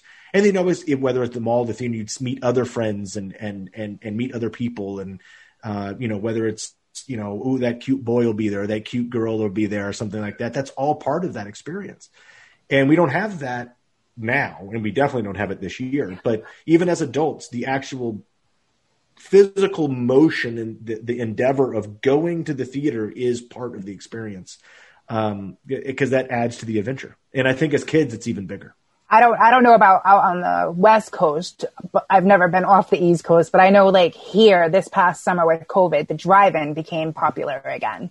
uh as as it never should have gone away Right. uh i am a That was, like, one of the- drive-in fan Me too. That was like one of the best things growing up as a kid. You know, mom and dad sticking you in pajama. You know, it's like three o'clock in the afternoon. They're putting you in pajamas, Yeah. loading up the cooler, loading up the car. Let's go. and that was i think because you you you just made the family experience of it which was a, a, a, a totally new thing uh, and yes i mean drive-ins were big on the west coast especially in southern california you know it's the the cities that were built for the automobile not for mass transit not for trains. And you know the the the automobile rule. So why would you not build a movie theater ba- you know based around your car? But yeah you load up in the station wagon and and with your family and go see something. I, we had the Winnetka Drive-In right by the Northridge Mall, uh, and that's where my dad and I would go in his big old giant brown Ford LTD, the biggest boat in the world, was super comfortable, ugly brown, and um, I would drive that car around right now if I had it though, uh, and we'd you know watch. I remember seeing you know dozens of movies at the drive-in with my dad. Most notably, I saw Octopussy in the drive-in, and this was I saw a James Bond movie, and then I realized why Bond women were a thing because Maud Adams was it blew my mind because I was like, she's really pretty. Yeah, I and think she's like giant. Like now, I understand what Bond women are about, and uh, maybe it was the timing and the age, but I was like, yes, I like Bond movies. Um, and maybe that's why my dad went too. I think he liked the Bond movies. yeah, I think I think the biggest movies I remember seeing in the drive-in as a kid growing up, I think it was Return of the Jedi, The Shining, and E E.T. Oh, Those are the- great, great time to go and great movies to go see at the drive-in. Yeah, those are the ones that I that vividly stick out. Of Yeah, those, those are awesome. I, I was I was always mad when drive-ins would disappear and go away because people were going to these big giant cineplexes, you know, with 25 screens, and you know, when that that started killing the drive-in really in the in the 90s, right?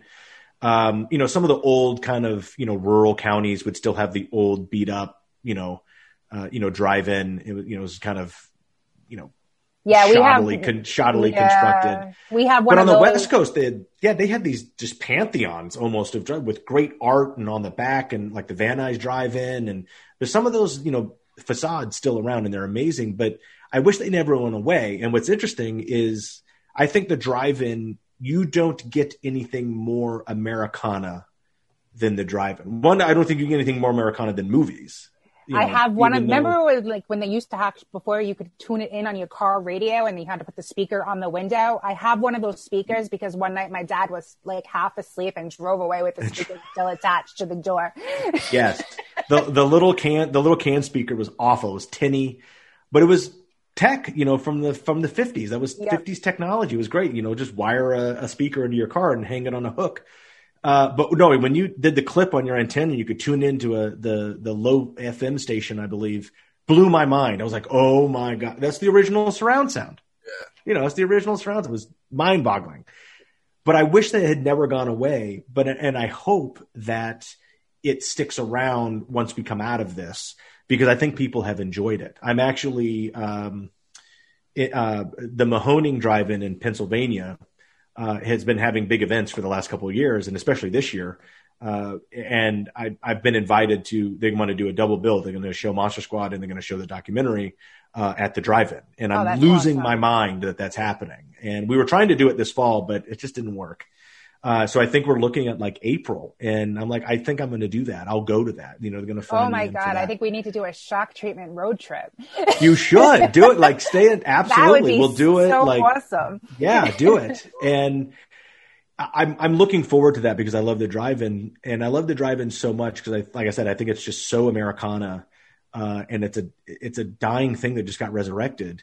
Um, but I hopefully I think it sticks around. But I wrote my I was a, uh mass comm uh, journalism major in college, and you had to write your you know senior paper to you know your final big class your paper, and I remember it was uh, uh, you know you had to pick some you had to pick an invention uh, of the 20th century um, that you know some some sort of you know communication device or, or media device uh, that was interesting to write a paper about, and you couldn't pick the television or the telephone, and everybody picked like the you know the the computer or the typewriter or you know something like that, and um, you know what you know cell phones. This is early '90s. Cell phones were around, and uh, you know so they did communications things like that. I picked the drive-in movie theater as my senior paper, and the funny thing is, there's no reference material on the drive-in movie theater printed anywhere.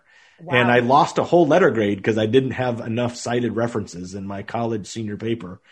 Uh, thanks, Kathy Mitchell. Um, that was I remember my teachers. Um, I would I would but- have passed you just for the fact that it was different from everybody else. yeah, she loved. She look. She loved the topic. There's just no references. Yeah. And really, the I got. Mo- and I act, I had him on our podcast. I've seen him numerous times. But Ryan and Lambert and I used to have a podcast, and we interviewed uh, him on it. And I thanked him because my most cited reference material of my senior paper that helped me graduate college uh, was Joe Bob Briggs' book. Nice. and uh, awesome. I would have had very little uh, information to put in my paper. Sans an encyclopedia, a few newspaper articles, and Joe Bob Briggs' book about the drive-in movie theater. uh, and I, I, I lost a whole letter grade, but Joe Bob saved my paper for me, uh, and I thanked him on the, on on our podcast. So that was kind of cool. That is awesome. he's a good guy. We had we had, we interviewed Joe Bob for a documentary a couple of years back, and he was a really nice guy. He is, and now, now he's doing his thing on Shudder, and everybody's digging that. And um, I, I, just think that's awesome because he's a he's a he's a cool dude, and um, he could have very easily slid into you know the vellum of the Twilight, you know, years ago, and he kind of did. But I mean, he's just kind of stuck around in that pop culture, and now just came banging back, and I love it. I love it. Have him come and host your drive-in event. Oh man, no, he, yeah, that'd be that'd be rad. Um, I don't know if he'd do it.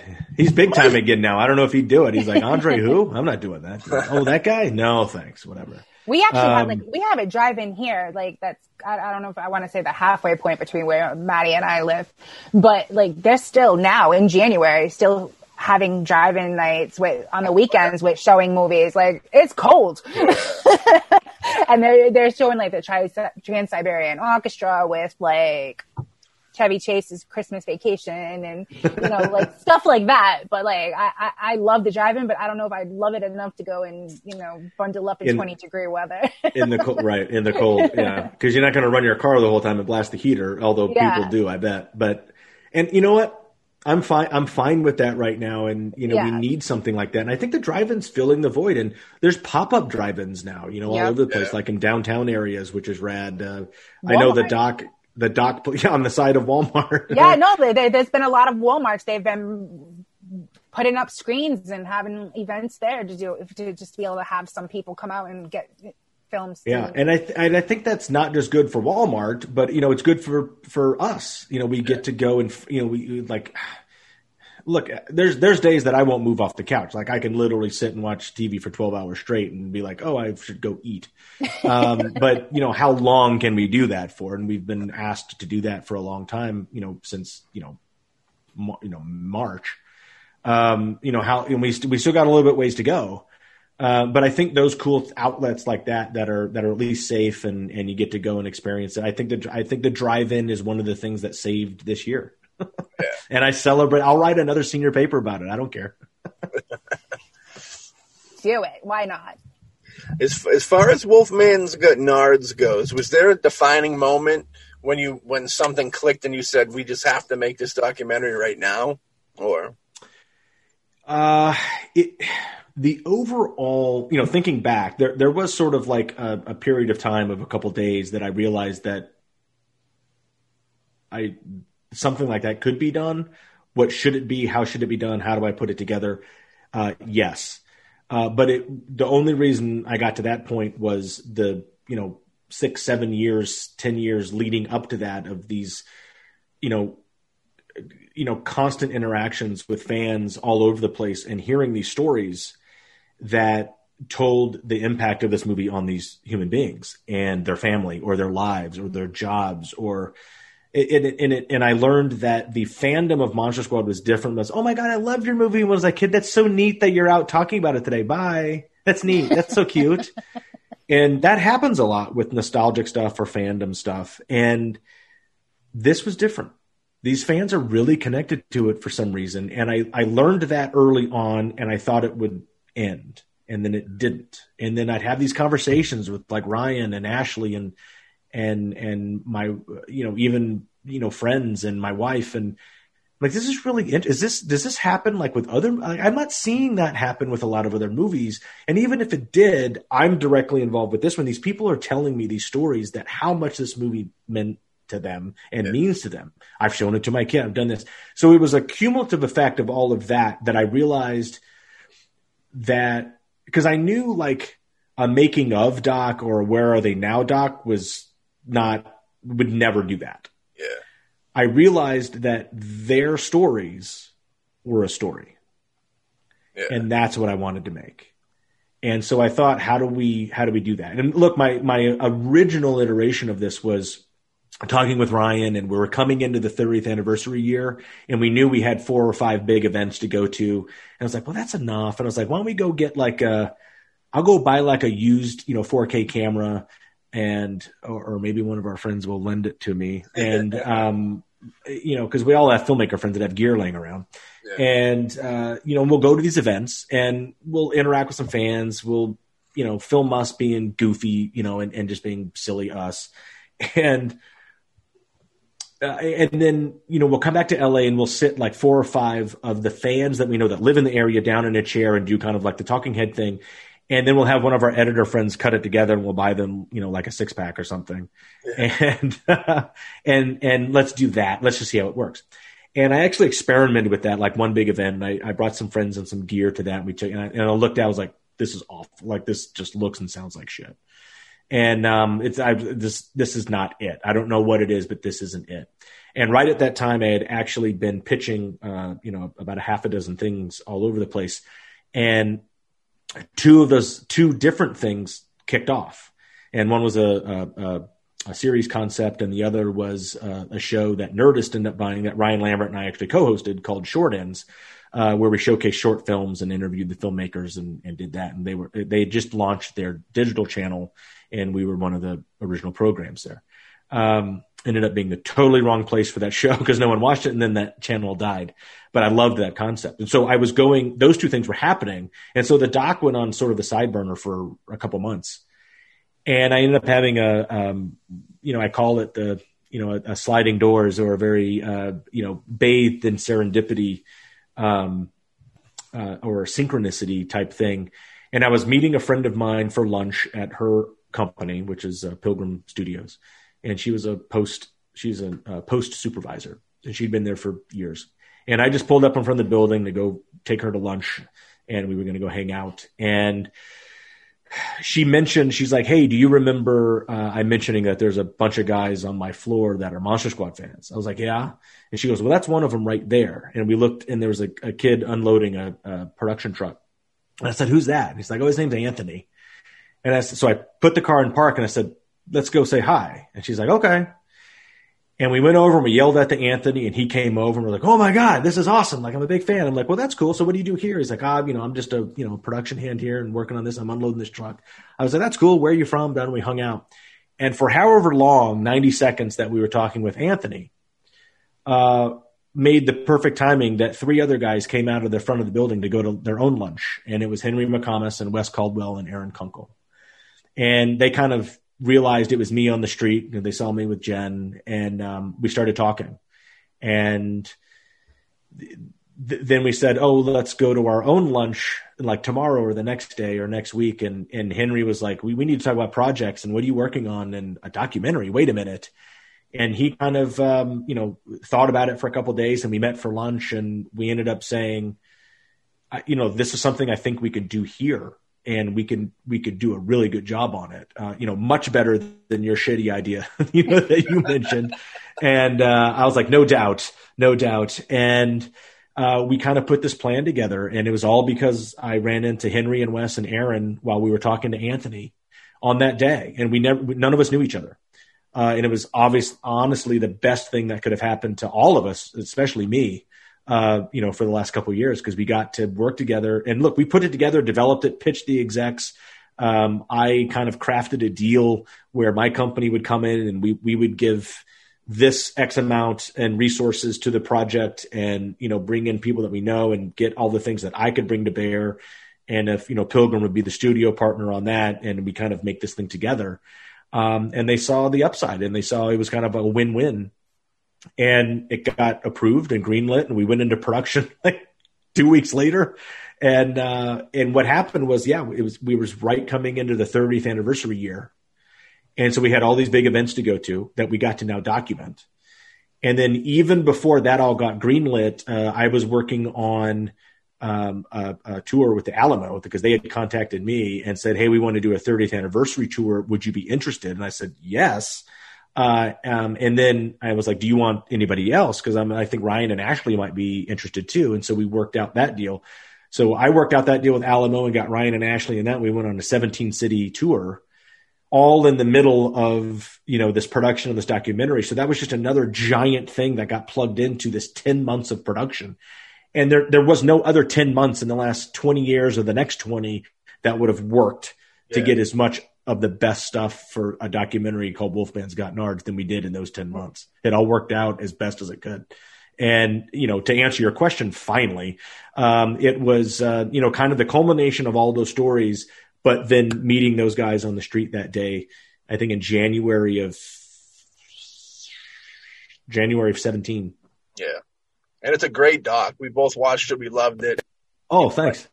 You know, way more than just the making of. You know what I mean? You see a lot of making of kind of watered down, just kind of let's just make this quick special feature type doc. But this doc has a lot of meat to it. Very definitive. You know what I mean? It a lot of heart.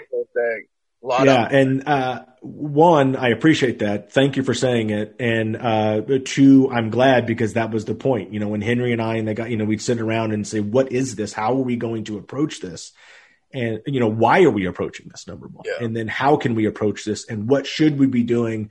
And more importantly, what should we not be doing? Yeah. And the the not be doing part is you know kind of the you know look those were the first things on the checklist is not a making of not a where are they now and not a uh, just a spoonful of nostalgia uh, you know type of thing and like here it is I'm going to cram it down your throat and then we'll get out. Um, we don't. I was not interested in that, and so you have a little of that. You know, you know, you've both seen it, and hopefully, you know, your your your viewers have seen it. Um, uh, and if they haven't, you need to go see it. Um, but the uh, you know, and then because it'll make sense what we're talking about. But um, you know, you have to put some of that you know kind of backstory in the make. You know, it's a little making of, but we did the making of. It was stories yeah. about the making of, not just showing you the making of, and not technical stuff. It was, and really, the whole thing is, you know, when you watch the doc. Anybody that's talking on camera, sans a few people for a setup of a concept, um, excuse me, if you're on camera in this documentary, you're t- you were impacted some way by this movie. That was the, really the whole thing of how did this movie impact or influence your life as an individual, whether you're a fan, a crew member, the director, or a cast member. And that's what you that's what that was our focus. And it was really sort of trying to also turn the you know the focus because the focus is always on us.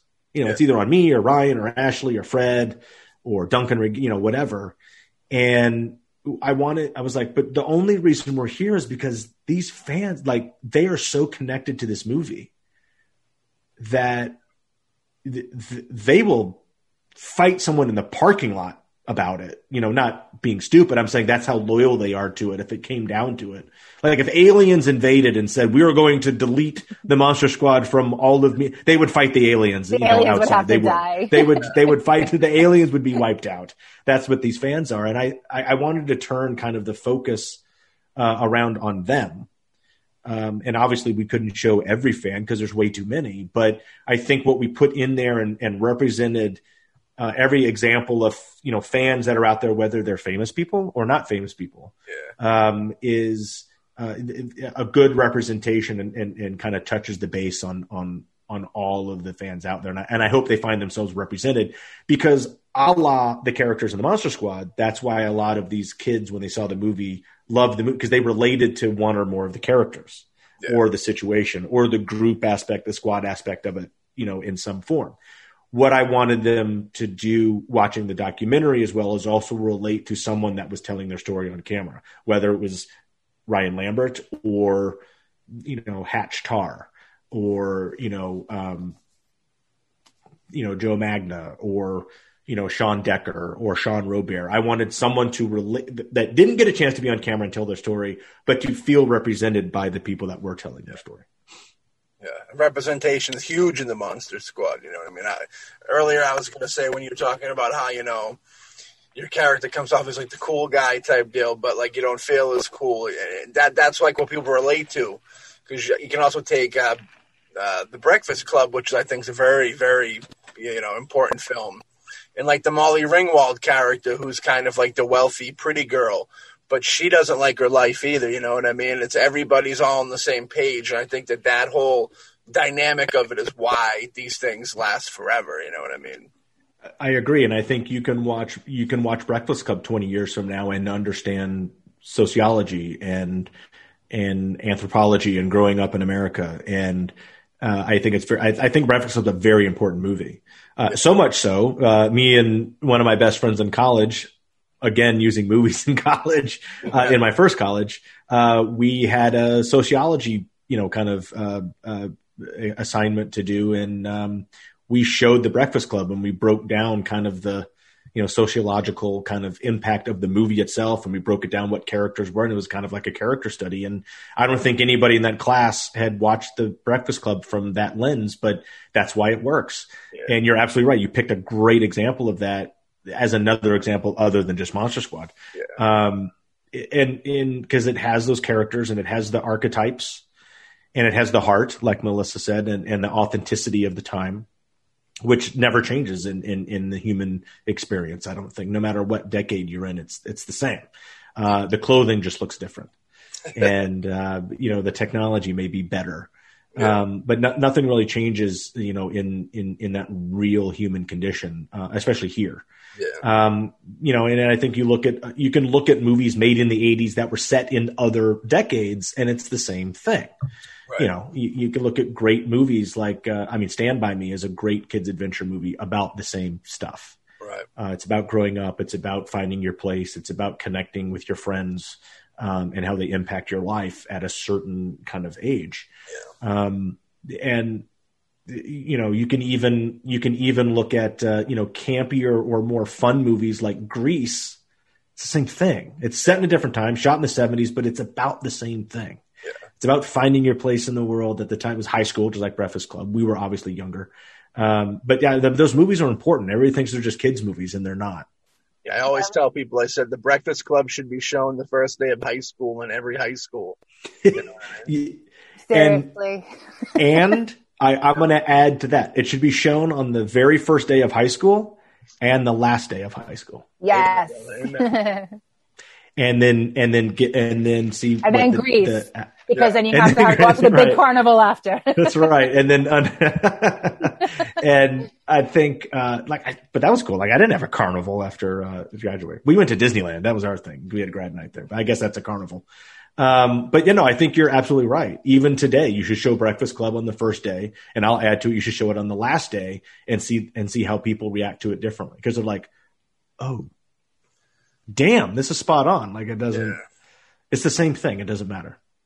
It's this. It's this. It's the. It, nothing changes. Yeah. Also, Except for the clothes. That's true, but they'll come back. They'll be back in style again. That's how it works. Oh yeah, no doubt, no doubt. I really appreciate how Wolfman got into the Brent the Brent situation because a lot, you know, a lot of people love Horace's character, and it was very questionable for a long time. Nobody really knew what what happened. They just knew that he passed, um, and a lot of people relate to him because he was like, you know, that everybody can kind of find a character and relate to. He's the bigger guy that got the hard times. So I think, you know, a lot of bigger guys related. And like I know bigger guys that when they found out he died were like really bothered by it. You know what I mean? Like it's one of those things. Yeah, it that was a um, that was something that w- I knew we would include, but it was definitely one of the things like how how do we get to include it? Yeah. Why why are we including it? How are we going to approach it? What should we do? And there's an obvious answer there. It's like, oh, you just interview the family and get those stories. Here's the problem. None of his family is alive either. Hmm. His mom died shortly after we made the movie. His dad died a number of years ago. Um, and that was it. Uh, and then, of course, he died in 97, which a lot of people knew, but a lot of people didn't know. And then some people don't even know that until they see the documentary. Yeah. And it blows my mind. But even the ones that did know up until they see the documentary didn't know the circumstances or what the deal was and get their story. And I don't want to say we struggled with telling the story. It's just we put a lot of thought and effort into how to approach it. And really the answer was okay, we have these three individuals that were basically what's left of his family. They're not related, but they were, you know, uh, you know, best friends of the family and an old girlfriend and grew up, you know, a friend that he grew up with. They ended up dating and her mom and then this other, you know, kind of mom figure that are all now grandmas because they're awesome. And while we're shooting there, she's literally making a quiche in the oven while we were shooting her. I'm not kidding. We, and, you know, awesome Jewish grandma, you know, baking for you like something in there. And like we had to stay and eat like, uh, like, no guys, we're staying and eating. Like it doesn't matter. Just eat it. And, uh, cause you're gonna be fed food.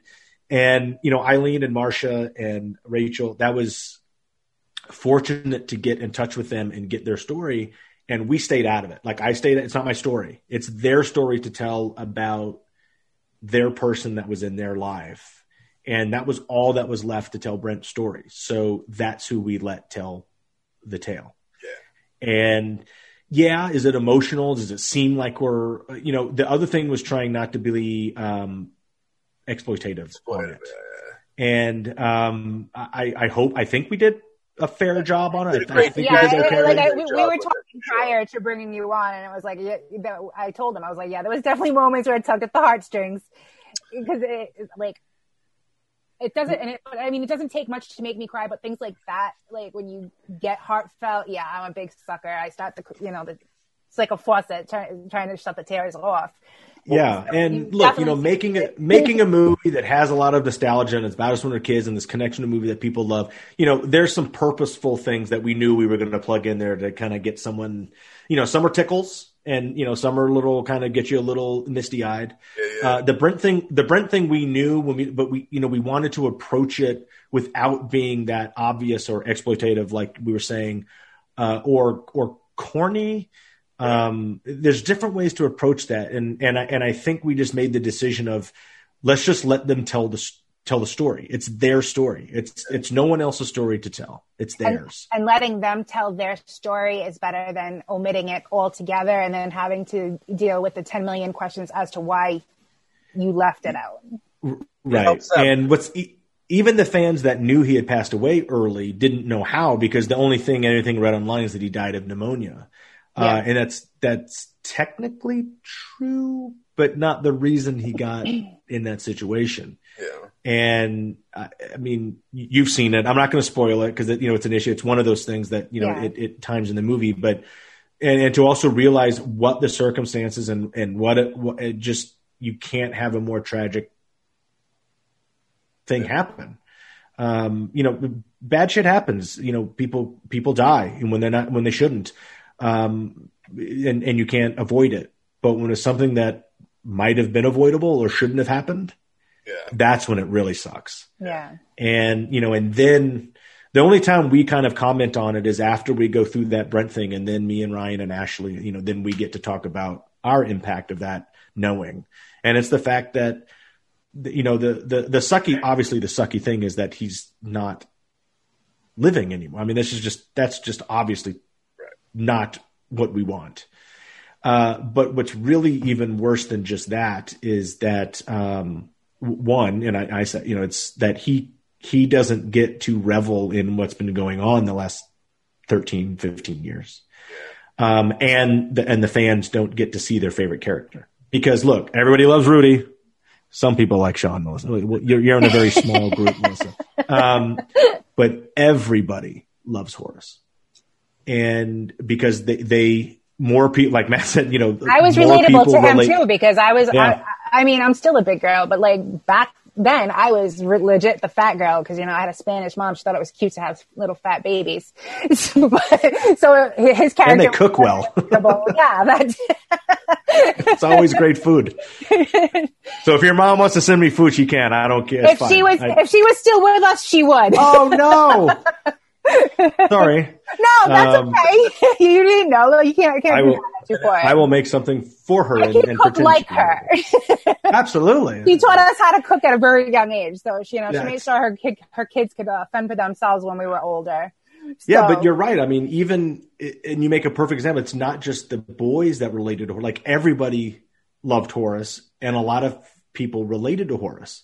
Uh, and he embodied um, more than just you know this this thing on screen.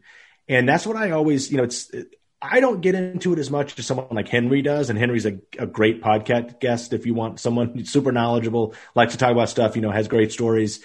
Um, so hit him up anytime or i'll, I'll hook you up with henry.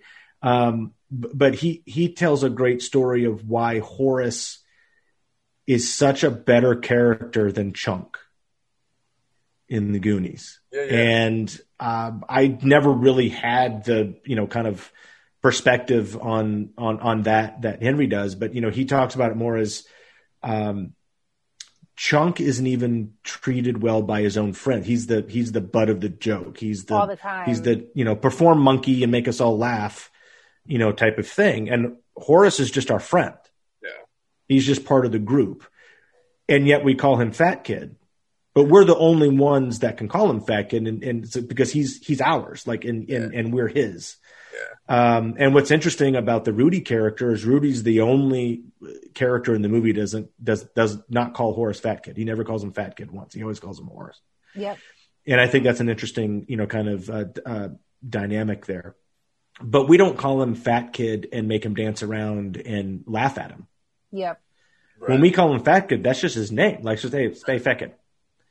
Um, it's like the uh, the fat Amy of the Pitch Perfect movies now, it, which is very similar because because what he did is he owned it. Like he owned it. Like that's me. I okay, I own it. There's only a couple assholes that come up and give me problem. My best friends will defend me. Yeah. Uh, and then I've got this badass coming in and defending me, so my life is awesome. So, but like it's different. I mean, it's a you could almost do a character study between Horace and Chunk uh, and their friends, and uh, it's a it's a it's an interest. Henry has a whole thing on it. It's, it's total opposite ends of the spectrum. Yeah. And I think it's very interesting whether that was intentional when Fred and Shane were writing it or just something that ended up, you know, becoming in and of itself uh, organically. But uh, I, I like that about it. And I think that's one of the things where the, you know, Melissa mentioned the heart of the characters in the story, the authenticity in which it was applied um, comes from the setup and the story and the words that were put on the page by Shane Black and Fred Dekker. And the reason it's different and it connected with kids, I think, and it's up for discussion. Like these are great, these are great conversations. Uh, my opinion of it is, is because Fred and Shane weren't that far removed from being a teenager when they were writing this movie. They were in college, and that's not that far away. Now you look at something like Goonies or um, you know, even the script to Stand By Me is interesting, but it takes place in the 50s, so there's a there's almost a past there. But you see a lot of time, especially on TV and especially in the 90s, when you had movies and and, and kids were 8, 9, 10, 13, 14, 15, 16, especially if trying to be funny or do comedy stuff, you're usually getting a 40 year old white dude that is writing a screenplay and going, oh, what are the kids? What are the kids these days? You know, making jokes about it and how are they doing it? Let's let's let's. that's back when I was a kid. We said, you know, dag nabbit, and it was funny as hell. You know, let's put that in there. and so you always sort of have this little disconnect that kids are getting written down to. And I don't think any of the kids are written down to in the Monster Squad. Right. And I think that comes from the fact that Fred and Shane weren't that far removed from being teenagers themselves. Which is why it was so relatable to everybody that sees it and why it's still after 30 years is still holding up. Yeah, and it's because it's got the heart and authenticity of what it's like you know to, to be a kid at some point or in this you know weird group like monster squad is totally unbelievable you know i mean it's this group of kids that you know like okay maybe there's a bunch of you know dorks that like movies that drew a treehouse. I was one of them. Like we all did that. Yeah. But then monsters come and they got to do it, and they're the only ones that can save the day, and they save the world from you know the forces of evil. Those are just two stories that get you know matched up together. Yeah, you can't um, be chicken shits. That's you can't be chicken shit. And that's see, you make another great point there of why kids loved this movie is it's the standing up, it's coming together, it's it's something dark. There's a little danger to it, but it's the stepping up and becoming the hero that you hope you would be if you ever had the opportunity. And we all aspire to that as kids. You know, that's why we watch adventure films. That's why we watch, you know, you know, knights and and and King Arthur stories, and why we watch hopefully war movies until you get into real war movies and what war and combat's about. That they didn't make those movies because World War II and Korea, they were all propaganda movies and, and bond raising, so they had to be rah rah, even though it was bad. But then you get Vietnam and you realize really what war is about and how suck it is and you don't, it's not a good thing. So you're not celebrating it as much. Um, but that's what the impact of movies can be. I mean, they're it, they're about humans. It's the only thing you can write about, and it's uh, it's it's very impactful. And I think kids' movies like that that that do it right are the are the important ones. And they're the most influential on the youth. It's true. No, no doubt. Um, and I don't know if we're, I mean, we just have so much content out there over the last 20 years or so, or if it's going in a different direction, or I, I think we're getting less and less of those just because it's a statistical thing because we have so much content. So um, there's not as much that, that make that impact in there. But, you know, I, you know, even I, I, I love the Harry Potter universe. I love I love the characters. I love the fantasy of it. I love the the adventure. The ma- I love the magic of it. Yeah. Um, dun, dun, dun, dun, That's a pun. um, but I, I, love that world, uh, and I love the movies. Um, the, the I mean, I like the movies more than the books because the books are geared for kids, and I get it. And they're so much deeper. I mean, it's books are always better the than books, the movies, but the these books movies are, are, darker than the yes. movies were. Yes, and um, but the movies are fantastic in other world, and I think they're more important than you realize. I think the Harry Potter world and the series of these kids growing up, and it's not just the three main kids. What's genius about the Harry Potter stories is it's the other kids that are just as important that we don't focus on because they're not Harry or Hermione or Ron or even Ron's brothers, but it's Ron's brothers. Yep. And it's Luna and it's you know even Cedric and and I actually um, think Luna is one of my favorites. Neville, I mean she she is and Neville Longbottom. I mean they are my favorite characters because Neville Longbottom becomes the hero. Like I mean he's the he's the only per, Neville, the least like sniveling little, sniveling little, chunky Neville when he's a kid is one that grows up. He's the the entire castle standing behind him, and he's the one that walks up in front of Voldemort and, and tells him to, you know, take a hike, and stands up for everybody. He becomes a hero in that moment, and then he physically becomes a hero when he takes action. But the, all these characters are important, and I, I don't. And hopefully, kids that read the books get that, and hopefully, kids that watch the movies get that but here's the thing with Harry Potter. That was a long time ago. I mean, I think kids are watching Harry Potter that are young now, but they're seeing newer stuff. I'm like, where's our Harry Potter for this generation? Like, where's please show Harry Potter or show Stand By Me or show Monster Squad to the kids today? Like, where is like where are these stories? Um, Lord of the Rings isn't much different because I think you know the hobbits are kids. They may be older, but I think they're kids. It's a kids' adventure story too and all the other characters. But that's weirder and darker. That's really kind of it, it takes a lot to grasp that. I don't think young kids, you know, really get Lord of the Rings. Uh, but Harry, po- I mean, I think Harry Potter should be shown, you know, just as an example, because yeah. it's a good versus evil story, and you yeah. have to persevere. You have to. It's gonna be bloody. It's gonna suck. You're gonna lose. Uh, you're gonna lose people. Um, and you know what that is? It's life. Life. That's the thing. Did we just go off on a weird tangent, or is that, yeah, that work for like? No, it works with. I don't everything. know where you guys like really kind of keep it in the in the rails we, on your podcast. Like no, we don't keep it in the rails. We constantly oh, go wow. on the crazy train, and then we all, it, but it all comes back full circle. and and and it's fun how that works out sometimes, and it usually does. I like that. Um, I um, but I think I, that's what's important. I think that's what movies are important. I think that's um you know, I'm not, I am, but I'm not, I am shamelessly playing, plugging the doc, but we try to show a little bit. It's, it's not just about the Monster Squad. Wolfman's Got Nards, the documentary is not just about Monster Squad. It can be about anything that impacts your life, whether it's another movie or another book or a, or a song. Uh, or a piece of you know a, a, painting or something that you know has impacted you that you latch onto that's sort of like uh, your your your guidepost or maybe your anchor or your northern star um, and it's just about how something like cinema can impact someone. And it doesn't matter what the movie is. You know pl- insert your movie here. This just happens to be the monster squad story in that in that element. Um and i th- i just and we wanted to show that was one of the bullet points that henry and i and wes and all them came up with that that's an important thing that we want to try to convey as well. Um that these stories that people create and make books and movies and TV shows out of, they're important. Um, and they can be really important and, and you should watch them and you shouldn't just watch them for the sake of watching. You should watch them and understand them and learn, learn from them and learn about them. And that will lead to so many other things and you, you'll have a little foundation to kind of operate in the world with. And hopefully it's a positive foundation. Yeah. That was my PBS moment. I like that. That was a great. I'm a huge I'm a huge PBS fan too. So Nothing I'm, wrong with that. Well, you know, love PBS. Yeah, grew up on PBS. Yeah, I mean, who didn't? And well, I mean, boy, talk about full circle. It's like I think PBS is more important now than it's ever been. Do kids watch PBS now? It's the free broadcast channel. Like, but now they have an app for whatever they want to watch, and I'm like, But is anybody kids. watching PBS?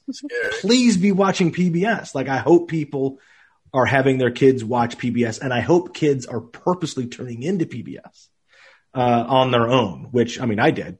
You know, because I, I love that. I love. I always liked learning. A lot of a lot of kids don't like learning. I liked learning. I liked you know, even if it was something that I know about, I, I learned like it learned again. Yeah. Yeah, my, my nephew's a little too smart for his own good already.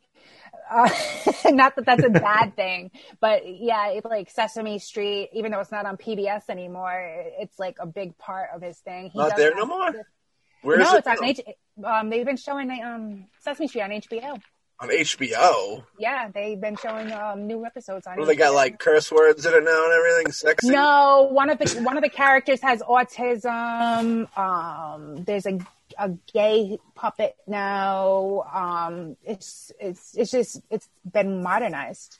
But that's exactly what Sesame it Street with should times. do, and Yep. what it should be, and it's um, because it's showing you what's out there in the world and how to approach it and understand it a little bit. And um, yeah, so It's like- Sesame Street's great. And, Yeah, and, all the characters I- that we grew up with now are on there as grandparents, and yeah, you, Do- you know, docu- so- documentaries on PBS are great, even if they're a little more above the kid grade. I love Frontline; that's a great PBS show. Um, and then you have Bob Ross. I mean, Oh my! You can't ever go wrong with Bob Ross. Bob Ross, Never. hero in life. Yeah. you can't. Uh, it's it's it's. if I only realized, if I only knew then what I know now.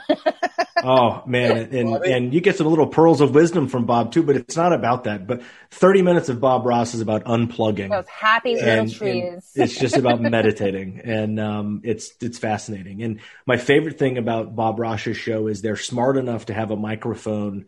It's either his lav mic that picks it up or the overhead mic that catches the brush on the canvas. That's my favorite thing. It's just I just put Sound is just, very relaxing. yeah, it's just This is it, or scraping of the knife or whatever, and it's like it's it's Yeah, more sound on Bob Ross than the actual painting. Usually putting Bob Ross on inqu- required, um, well, probably ended with nap time, just from Oh, listening to it- brushstrokes. yes. Absolutely, absolutely. like- Um, infuriates you. With people that are like that talented makes you like furious. I heard he does like three of those paintings, and like each episode, he does three paintings. Like each camera setup is a different painting. yeah, yeah. I think like what everybody is that he does it first and it's done, and then he shows like he walks through it again and just recreates it, and you're like, whatever, dude. And it really is kind of simple, but it takes a skill. But my favorite thing about Bob Ross, he's not performing to get accolades or you go, oh my god, that's amazing. He's teaching you how to do this painting. Yeah, He's like, this is what you need to do here. Just get it off. It's oh, and, and if you make a mistake, that's okay. You can cover it. Just do this. And This is how I all these this paint. tree. This is how all these paint and wine nights started. Now, they, it all stemmed from Bob Ross. surprised they never made a Bob Ross movie. There will be one eventually. When I think of Bob Ross, I think of Bob Ross in like a like a high school art class after hours with the guy from like the audio visual department shooting him, and they just felt they smoke joints all night doing paintings, and it's like I would watch a movie about that. Yeah, And in the other room, it's the Breakfast Club. So it's- Zach, everybody's on detention. It's uh, hell yeah. it, it- it's interesting, and uh, that's what's interesting about Breakfast Club is because you have all those characters. You could have made a high school movie, which Hughes did, obviously, but this is they're all in detention. Yeah. It- you know what's gonna, you know, it's it's fascinating. But um, that might have been a full circle. We brought Breakfast Club into Bob, I don't know Bob Ross. Yep. Um, I don't know any any other uh, you know pertinent life changing questions or topics or No, fire think that away. might- That might be it for No, I, I, I. I, I think I went through it like everything without even trying. Yeah. Well, good. That's that's always meant you had a good uh, interview uh, interaction. Then instead of going, oh, I, f- I didn't shit, I forgot to. Because sometimes I talk too much and I go off on a tangent, and they go, I didn't get to ask him this. So No, I always try like to make. but that's the beautiful thing about it though, because you like, it just, you meshed well with us because that's how we are. We go off on a tangent and, and it's the end of the story. Like, it doesn't Good. take much for us to go three hours on with a conversation. True. So Right. That is true. we've had four hour nights, maybe more and longer with Oh yeah, no, I I, I have So- too. I can imagine, but I always Yeah. like I've, I've I've tried to learn to make sure that I was like, is there anything else that we left you know out or you know written down or you know a viewer wrote in or something like that that you definitely had to had to cover. If not, then that's good. I had a I had a blast. Um, we, are hit me up anytime and absolutely, yeah, we'll have you back on. Yeah. How can how can people follow you? Can they follow you on social media? If you want to throw out shout out some uh, spots where people. Can... They can. I just had a new Friendster account start. It. No, I'm just kidding. Um, MySpace. Everybody's like, "What's Friendster?" Um, uh, yes, uh, I'm I'm active on Instagram and Twitter. And on Twitter, I am at Andre Gower. On Instagram, it's at Andre Gower Official because apparently there's some other unofficial Andre Gower in the IG world. I don't know.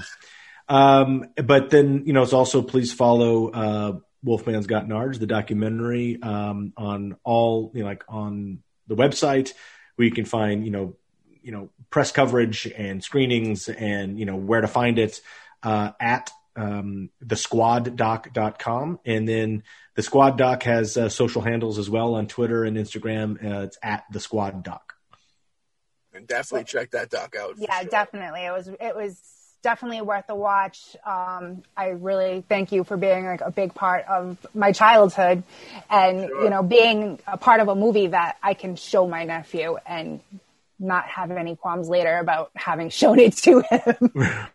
right. Well, I mean, look, I, I, I appreciate that. It's, uh, I'm just, you know, really it's, it, it's great to be associated and involved and, you know, sort of, you know, the, you know, the, the face of or the mouthpiece, you know, over the, you know, last couple of years that people get to interact with. But, uh, you know, it's just really, I got, you know, I got lucky. Like I said, they, in, you know, someone in that room said, uh, what if Andre that Andre Gower kid worked for Sean Crenshaw. Um, and so, you know, you look back at that and that was another sliding door situation, you know, very, you know, some synchronicity had happened that day too. Otherwise I wouldn't be here, you know, talking with you guys and, uh, you know, we wouldn't have had this, um, you know, I wouldn't have been involved with it. So it's really, um, I love when people say, I, you know, thank you for being part of my childhood. I'm like, I, I thank the people that allowed me to do it. And I'm glad this just became this, you know, kind of fascinating dynamic that evolved over the years. So not very many people get to um, get to be a part of something like that. So you got to understand that a little bit and appreciate it just a bit.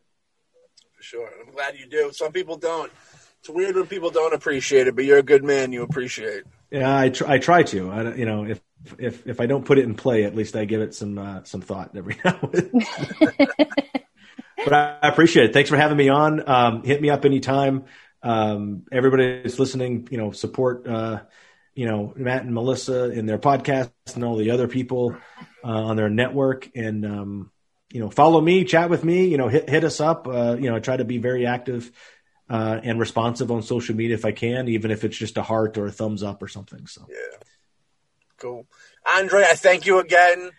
We'll have you on again. Uh, if you ever have a project, we'll, we'll, we'll, keep in a loop. If you ever got yeah. anything on you want to pro- promote, we'll be promoting while you're not here, and then we'll love to have you on again. And yeah, yeah, yeah. no, I appreciate it. Thanks, guys. Yeah. uh, you know, let me know. Hit me up. Um,